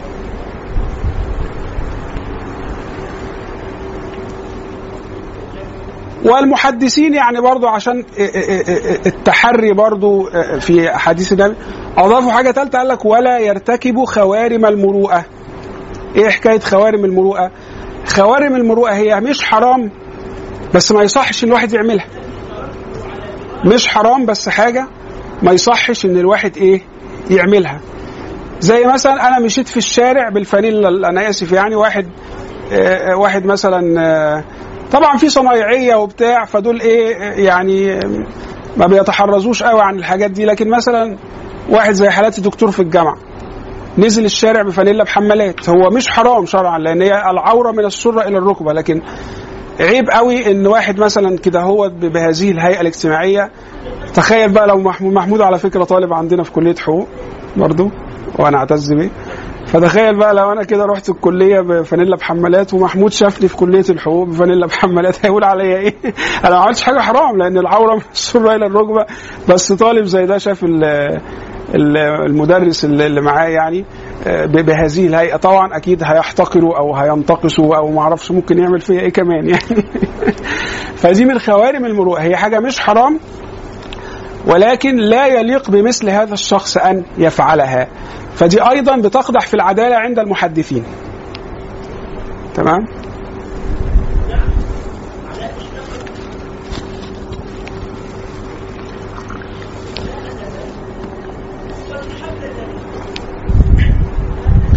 يبقى عرفنا اتصال السند عرفنا العدالة الضبط.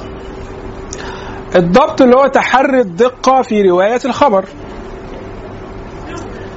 وهو ينقسم إلى قسمين. يبقى يا ريت التعريفات تكتبوها التعريفات دي مهمة جدا يا إخوان. وهذه التعريفات بعبارات مبسطة يعني أنا بحاول إن أنا أعرف المصطلحات بعبارات أكثر بساطة وأكثر توضيحا من العبارات الموجودة في الكتب القديمة. فاحرصوا على كتابة هذه التعريفات يبقى الاتصال أن يكون كل راو قد سمع من الراوي الذي سبقه. العدالة اللي هي عدم فعل الكبائر وعدم الإصرار على الصغائر وعدم فعل خوارم المروءة. وضربنا مثال لخوارم المروءة زي إيه؟ وطبعا مسألة خوارم المروءة هي من المسائل المرتبطة ارتباط وثيق بالبيئة الاجتماعية التي يعيش فيها الإنسان. لأن زمان العرب كانوا أحيانا يلبسون الإزار. الإزار يعني اللي هو حاجة عاملة زي الجيبة كده يعني اللي هو عارفين اللبس بتاع الإحرام؟ اللبس بتاع الإحرام ده كان بعض العرب بيلبسه عادي في الحياة اليومية مش في الحج ولا حاجة ويمشي بيه في الشارع وأحيانا يمشي مكشوف الصدر وأحيانا يمشي مكشوف الظهر. لكن طبعا في في البيئة بتاعتنا هذا إذا فعل هذا فإنه يكون من خوارم الإيه؟ المروءة خاصة إذا فعله ذوي الهيئات.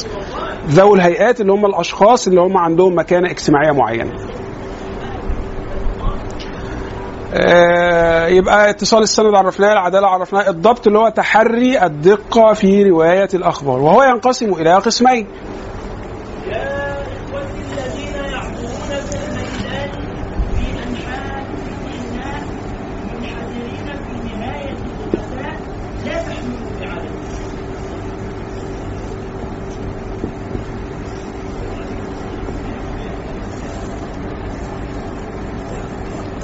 هو يا ريت بقى ال- الرسومات اللي بنعملها والتقسيمات دي يعني لو لو حد شاطر في ال PowerPoint مثلا يعملها لنا PowerPoint كده وينزلها على الصفحة مثلا أو حاجة يا ريت يعني. يبقى حاجة كويسة إحنا. هو في صفحة للدروس بتاعتي مش أنت معانا؟ في آه. اسمها إيه؟ آه, آه دروس الشيخ هاني محمود في مدرسة شيخ العمود. آه.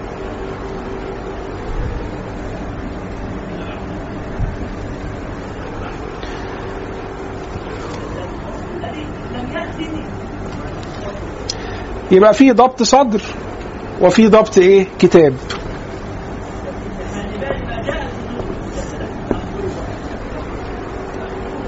إيه حكاية ضبط الصدر وضبط الكتاب؟ لأن الراوي يا إما بيروي الحديث من حفظه يا إما بيروي الحديث من الإيه؟ من الكتاب بتاعه.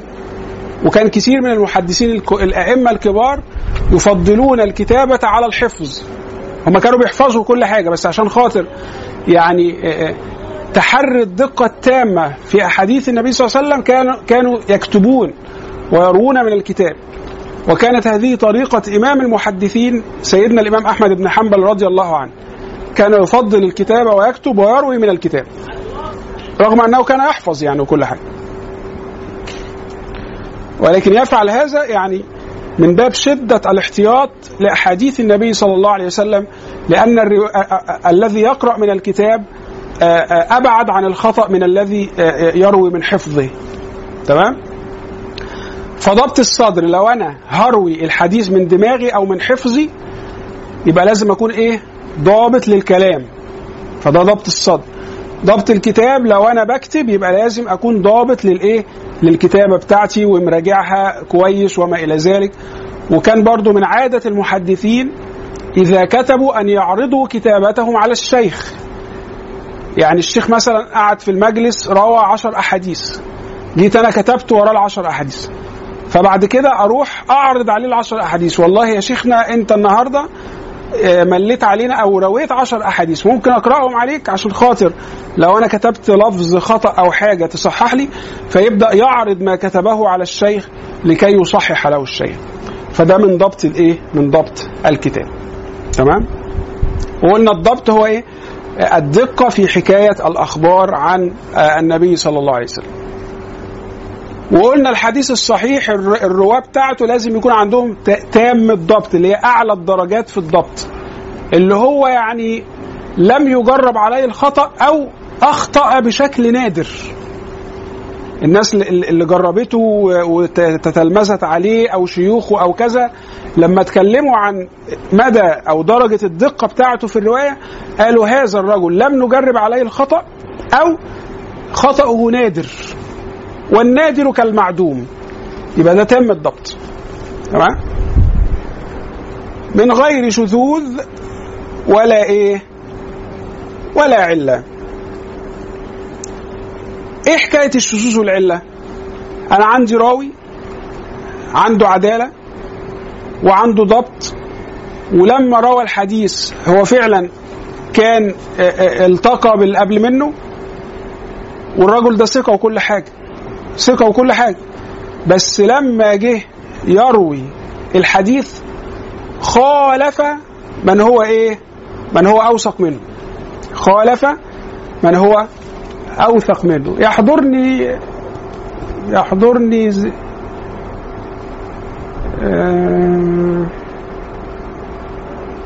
حديث آه، زائدة ابن قدامة. في إيه.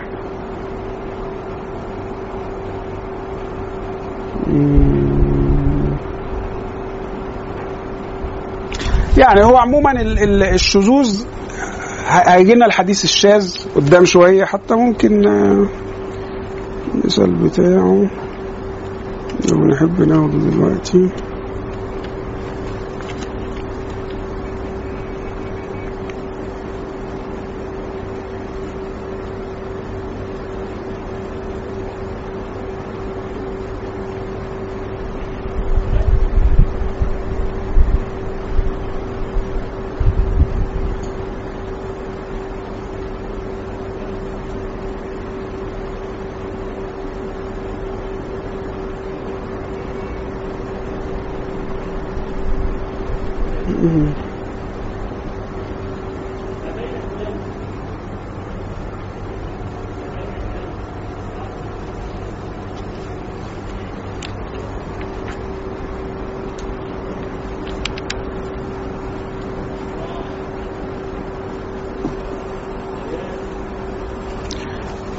طيب إحنا عندنا حديث نمسح إيه؟ طب نمسح ال نمسح بقى الجزء ده.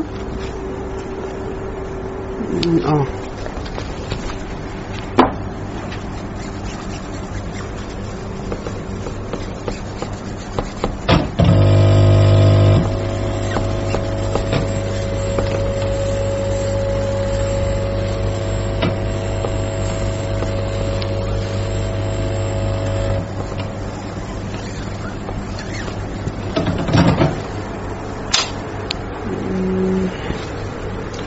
طيب لدينا حديث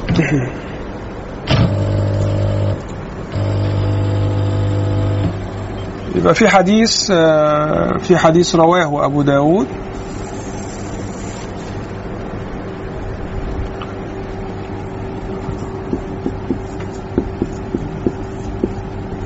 من طريق مين؟ عبد الواحد بن زياد.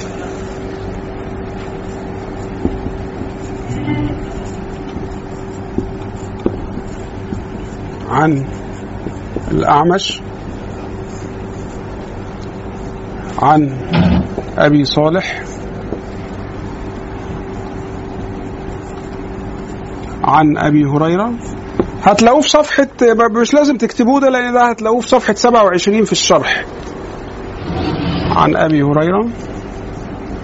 فهو طبعا المفروض إن إحنا كنا هنشرحه لما نيجي نتكلم عن الحديث الشاذ بس إيه بما إننا يعني آه، بالمناسبة ناخده دلوقتي. عن أبي هريرة عن النبي صلى الله عليه وسلم قال إيه، إذا صلى أحدكم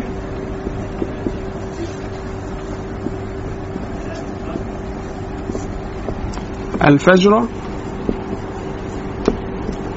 فليضطجع عن يمينه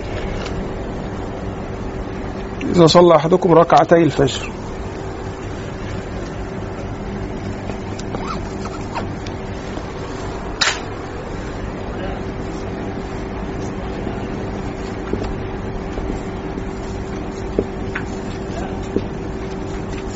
فليضطجع عن يمينه.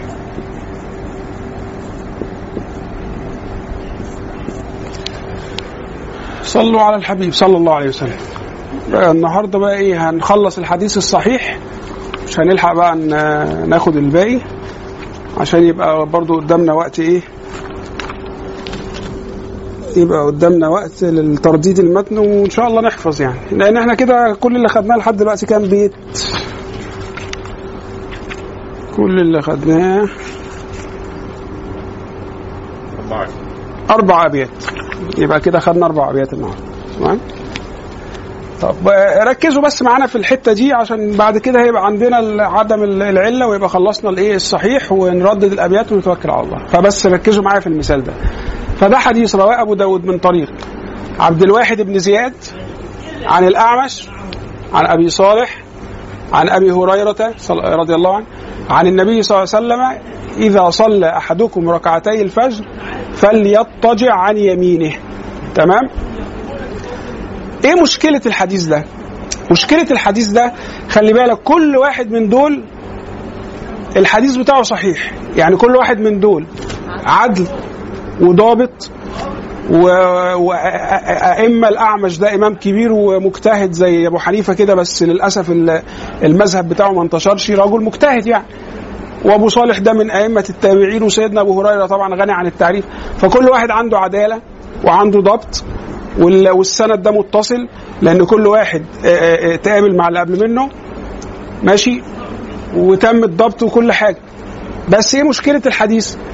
المشكلة إن معظم الرواة التانيين اللي برضو عندهم عدالة وضبط وكل حاجة لما جم رووا الحديث خلوه من فعل النبي مش من كلام النبي صلى الله عليه وسلم. يعني قالوا إيه؟ قالوا إن النبي صلى الله عليه وسلم كان إذا صلى ركعتي الفجر اضطجع على يمينه. يبقى خلوه من كلام النبي ولا من أفعال النبي؟ من أفعال النبي.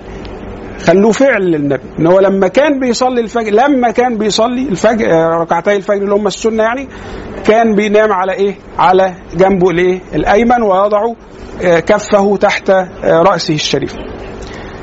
إلا إلا بقى الرواية دي بتاعت عبد الواحد بن يحيى عن الأعمش عن أبي صالح عن أبي هريرة خلاها من كلام النبي أنه قال قال رسول الله صلى الله عليه وسلم إذا صلى أحدكم ركعتي الفجر فليضطجع عن إيه؟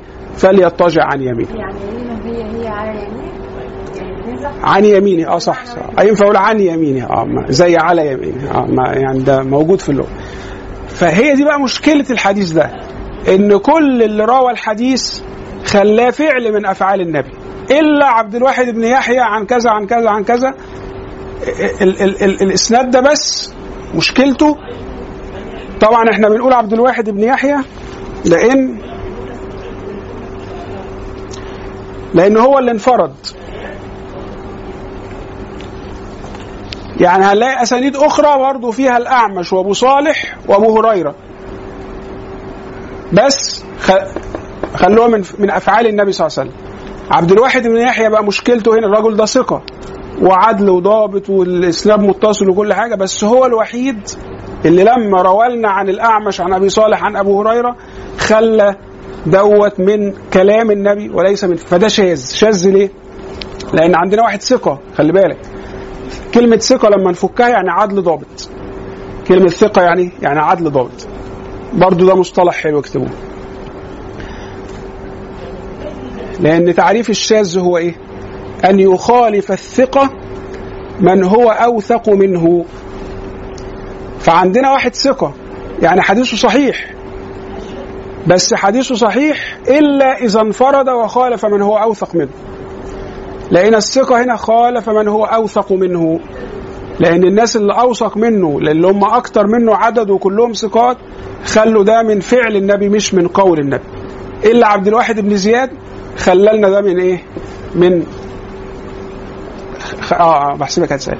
خللنا ده من من قول النبي مش من فعل النبي. سؤالك؟ طب هو إيه المانع إن يكون ده فعل النبي وقول النبي وانه يكون قاله بالفعل؟ إيه المانع إن. القول ده حدث. حدث.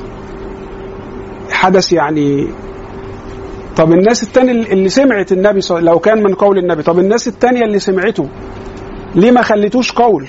اشمعنى أنت يا عبد الواحد بن زياد اللي خليته قول؟ طب الناس التانية ده ضعيف ده ضعيف لا مش ضع... آه، الشاذ ضعيف آه.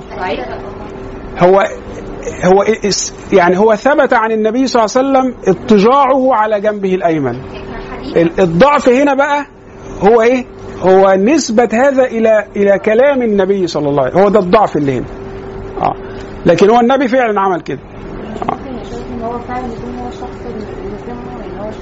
هو الناس تكون ده؟ وإن الرسول كان بيعمله أكتر. بدلالة فعله أكتر من مقوله عارفة لو ما فيش حد تاني خلاه فعل. آه. لو ما فيش حد تاني خلاه فعل. كنا هنقول خلاص إحنا ما عندناش بيان عن النبي في المسألة وورد إسناد كله ثقات إن النبي قال كذا. بس المشكلة إن إحنا عندنا بيان آخر وهذا البيان الآخر له صفة مختلفة إن ده فعل النبي صلى الله عليه وسلم. وده اللي رواه كل الناس إن ده فعل للنبي صلى الله عليه وسلم. فعشان عندنا بيان آخر في تعارض مع هذا البيان إن ده خلاه قول وأغلب الناس خليته فعل. فهنا نقدم رواية الجمهور. لكن لو ما كانش عندنا حد تاني عرفنا هي إيه حكاية الاضطجاع على الجنب الأيمن كنا آه. حتى لو عندنا إسناد واحد بيثبت المسألة وكله ثقات بناخد بيه مفيش أي مشكلة يعني. فده اللي هو يبقى إذا الحديث الصحيح يشترط الا يكون شاذا، شاذ يعني الشذوذ هو أن يخالف الثقة من هو أوثق منه.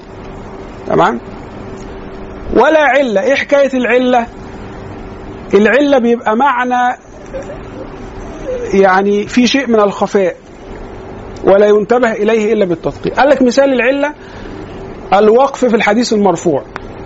هلاقي حديث كل رجاله ثقات يعني عدول وعندهم ضبط والإسناد متصل ومفيش شذوذ. بس مشكلة الحديث إيه؟ إن هو خلى الحديث من كلام النبي. ولكن لما دققنا لقينا الحديث من كلام الصحابي مش من كلام النبي.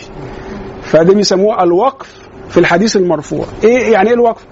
الحديث الموقوف اللي هو من اللي هو كلام الصحابي بنسميه حديث موقوف. يعني مثلا قال عمر بن الخطاب رضي الله عنه آه متى استعبدتم الناس وقد ولدتهم أمهاتهم أحرارا؟ ده اسمه حديث إيه؟ موقوف. لأنه من كلام الصحابي مش من كلام النبي صلى الله عليه وسلم. ده الميكروفون؟ ولا هو بيعرض حاجة؟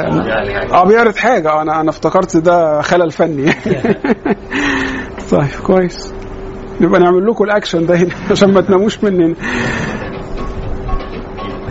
آه لا ده كده مش كده ما حدش هينام خالص بقى. يعني كده هنقوم كلنا. صلوا على الحبيب صلى الله عليه وسلم. آه, آه مثال الحديث المعلل أو العلة في الحديث. قلنا الوقف في الحديث المرفوع. يبقى اللي روى الحديث رواه على إنه من كلام النبي صلى الله عليه وسلم. بس لما دققنا لقينا ان هو لا ده ده, ده الصح إن هو من كلام الصحابي. زي حديث إيه؟ ما رواه المسلمون حسنا فهو عند الله حسن. وما رواه المسلمون رواه إيه؟ رواه عشان إحنا في الرواية فخليت آه وشوف ده مثال بقى اللي حضرتك إن أنا أنا, يعني يعني أرجو إن حضرتك تعتبريني رجل ثقة يعني. ماشي؟ ومع ذلك أهو غيرت في اللفظ بس طبعا تغيير غير مقصود. وأعتقد دي أول غلطة ليا فإن شاء الله يعني إيه مش مش هتخرجني من درجة الحديث الصحيح إلى غيره. آه ما رآه المسلمون حسنا فهو عند الله حسن وما رآه المسلمون آآ آآ سيئا فهو عند الله سيء. فبعض الرواة خلوه من كلام النبي صلى الله عليه وسلم بس عند التدقيق هو صحيح هذا صحيح الإسناد بس صحيح من كلام عبد الله بن مسعود رضي الله عنه. يعني الأصح أن هذا الإسناد بتاعه صحيح وزي الفل. كل رواته عدول وضابطين وكل حاجة. بس التحقيق انتهى إلى أن هذا كلام عبد الله بن مسعود وليس كلام النبي صلى الله عليه وسلم. فهو حديث صحيح إيه؟ صحيح بس نقول بعد كلمة صحيح صحيح موقوفا. يعني إيه صحيح موقوفا؟ هتلاقوها كتير العبارة دي. يعني صحيح بس من كلام الصحابي مش من كلام النبي صلى الله عليه وسلم. فده مثال للعلة. العلة بنلاقي الحديث متصل الإسناد بنقل عدل تم الضبط عن مثله بس نلاقي إيه؟ وقف في المرفوع المرفوع اللي هو إيه؟ يعني من كلام النبي. الموقوف اللي هو من كلام الصحابة. فطلع بعد التحقيق إن ده كلام الصحابي مش كلام النبي صلى الله عليه وسلم. فدي بيسموها علة قادحة اللي هي الوقف في الحديث المرفوع. بس كده إحنا خدنا النهارده إيه؟ المقدمة والحديث الإيه؟ الصحيح. ماشي رواية الحديث آه، مثلا في كذا رواية في كذا رواية. رواية واحدة بس اكتشفنا منها إن هي موقوفة وبقية ال- الروايات مرفوعة عادي. فالرواية دي بتقدح في كل الروايات ولا ولا؟ لا ما بتقدحش. لأن جايز الصحابي نفسه ردد الكلمة. يعني هو النبي قالها وجه الصحابي رددها. فالناس نقلتها عن النبي. ونقلتها عن الصحابي لما رددها يعني تقليدا للنبي صلى الله عليه وسلم. يعني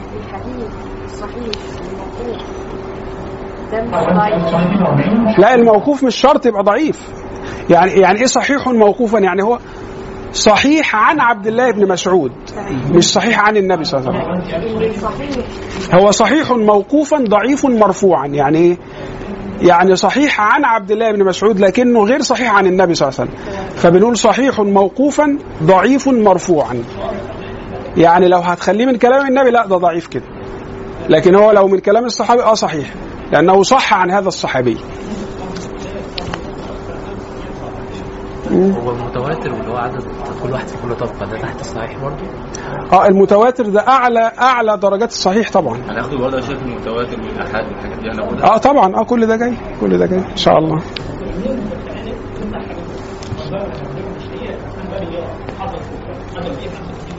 شايف العلة بقى اللي معناها إن هو صحيح موضوع ضعيف مظبوط؟ ده مثال للعلة. في علل كتير للحديث. أنا العلة بيبقى وصف غالبا بيكون وصف خفي. يقدح في صحة الحديث لكن الظاهر هو سلامة الإسناد منه. بس عند التأمل والتعمق والتدقيق نتوصل إلى أن هناك شيء خفي لا يظهر إلا بعد التأمل وهذا الشيء الخفي يقدح في صحة الحديث. ده معنى العلة. يعني مش شرط يكون موقوف ومرفوع. لا ده مثال يا جماعة. أنا قلت ده مثال للعلة القادحة في الحديث لكن في علل كتير. وفي كتب يعني في في كتاب علل الترمذي.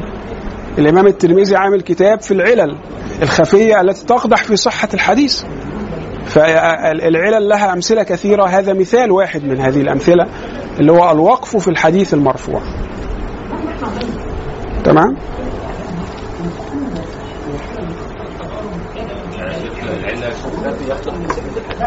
آه تمام.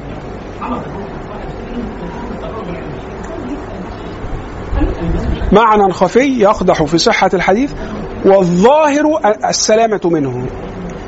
يعني أنا لما بنظر كده لأول مرة ما باخدش بالي. لما تعمق اللي هو بقى الجهابذة بقى المتقنين لما يتعمقوا يطلعوا لنا بقى العلة دي.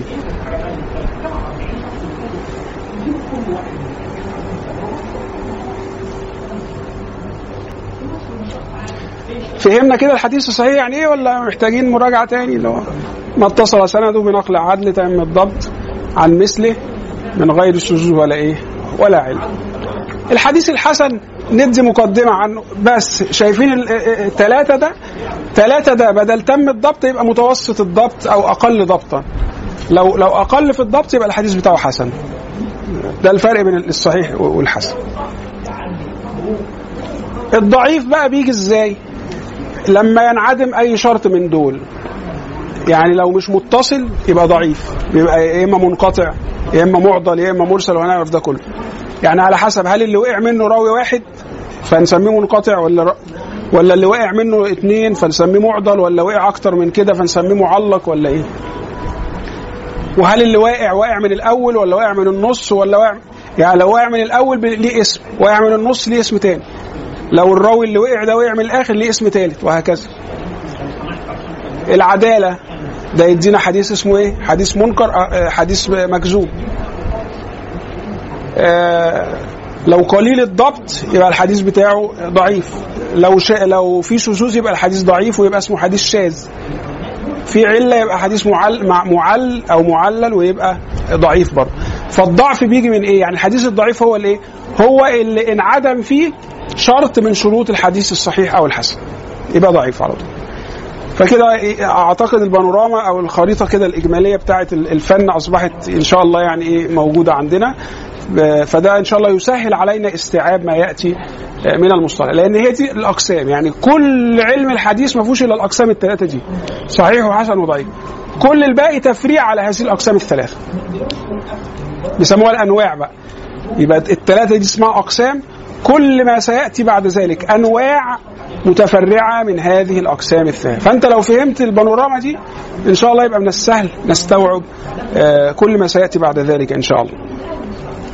طيب نردد المتن بقى بس حد فيكم يردد وإحنا نردد وراه عشان أنا زوري وجعني. يلا محمود أنت تقول وإحنا نقول وراك لحد ما يبقى لنا اصحاب عشان أخركم كتير عشان الأخوات برضو ما ما أنتوا كده اتأخرتوا ولا يعني ممكن 10 دقائق آه. يعني خمس دقائق حتى كده بس. هو أربع أبيات بس يعني. آه الأربع أبيات يلا. بسم الله الرحمن الرحيم.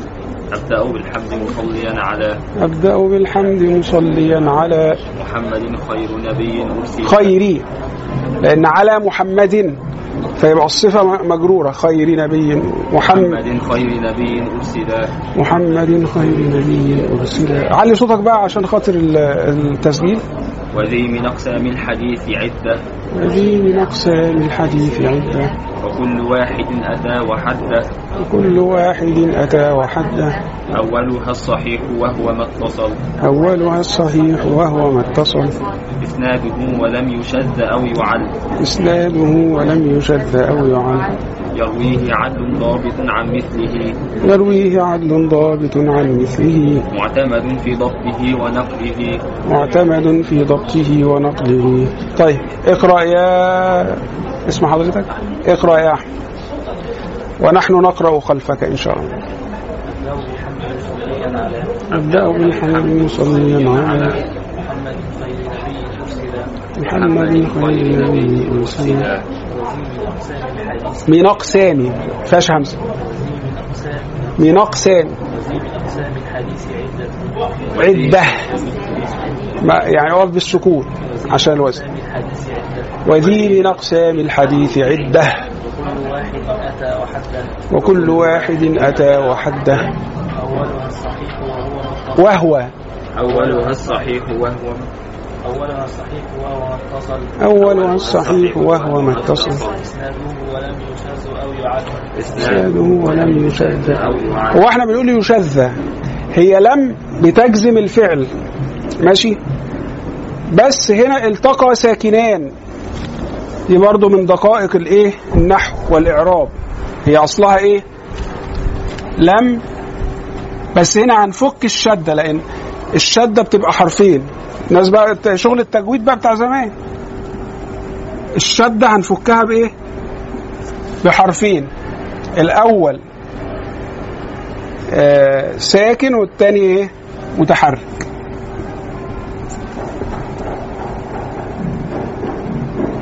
هي المفروض يشذ ولم يشذ لا خليها يشذ أحسن.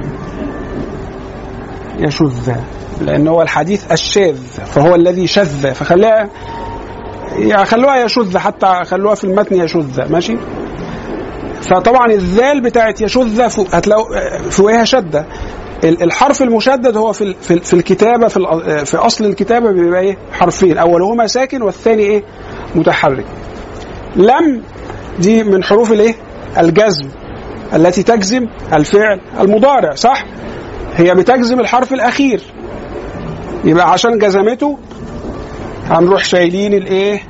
الفتحة حاطين مكانها إيه؟ سكون. حصل التقاء للايه؟ للساكنين. وعند التقاء الساكنين نحرك الثاني منهما. فنرجع نحركه تاني حركة سببها التخلص.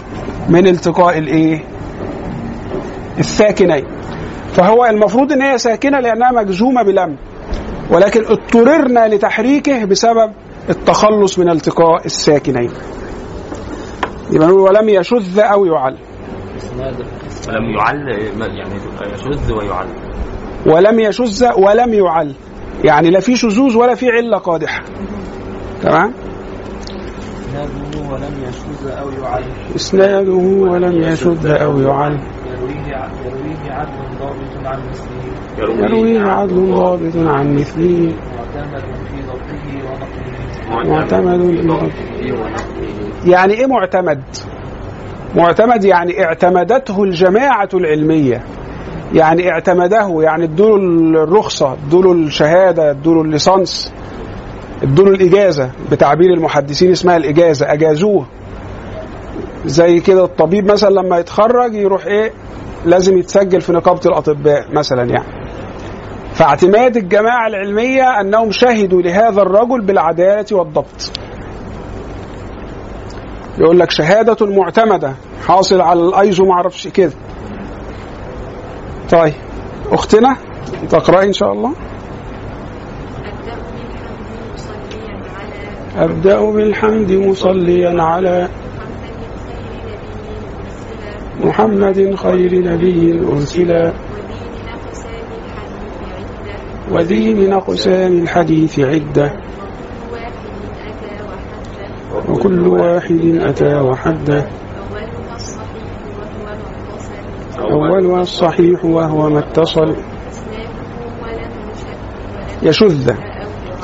إسناده ولم يشذ أو يعن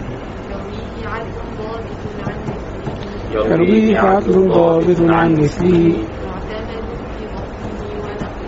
معتمد في ضبطه ونقله. طيب أختنا؟ أبدأ بالحمد مصليا على محمد خير نبي أرسل أرسل ودين أقسام الحديث عدة.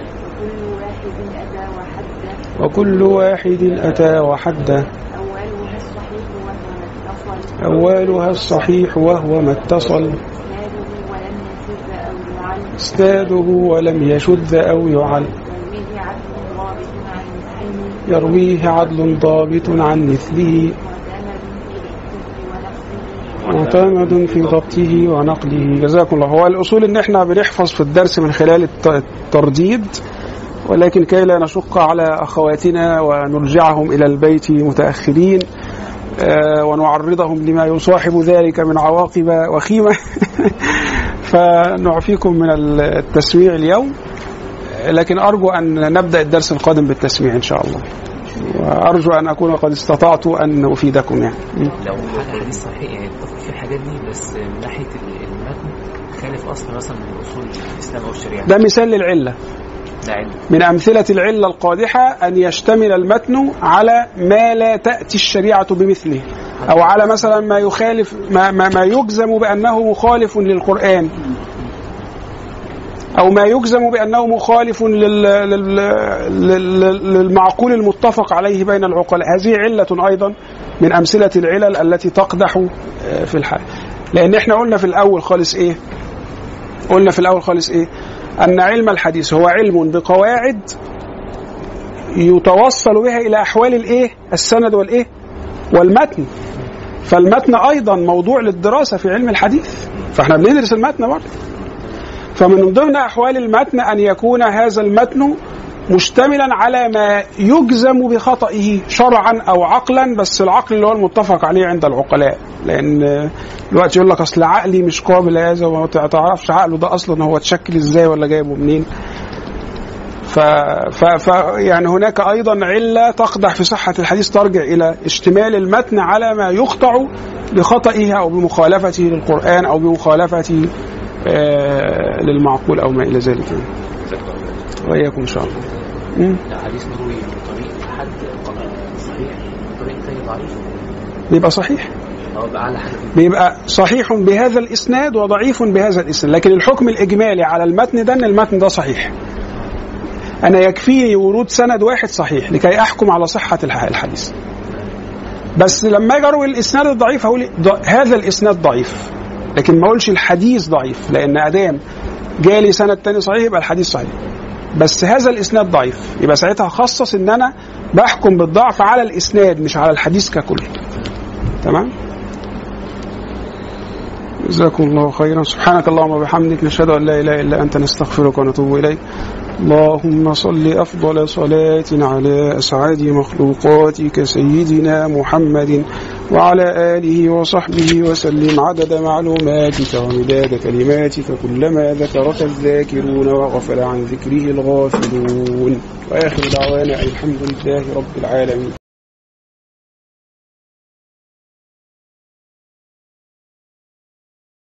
هو الذي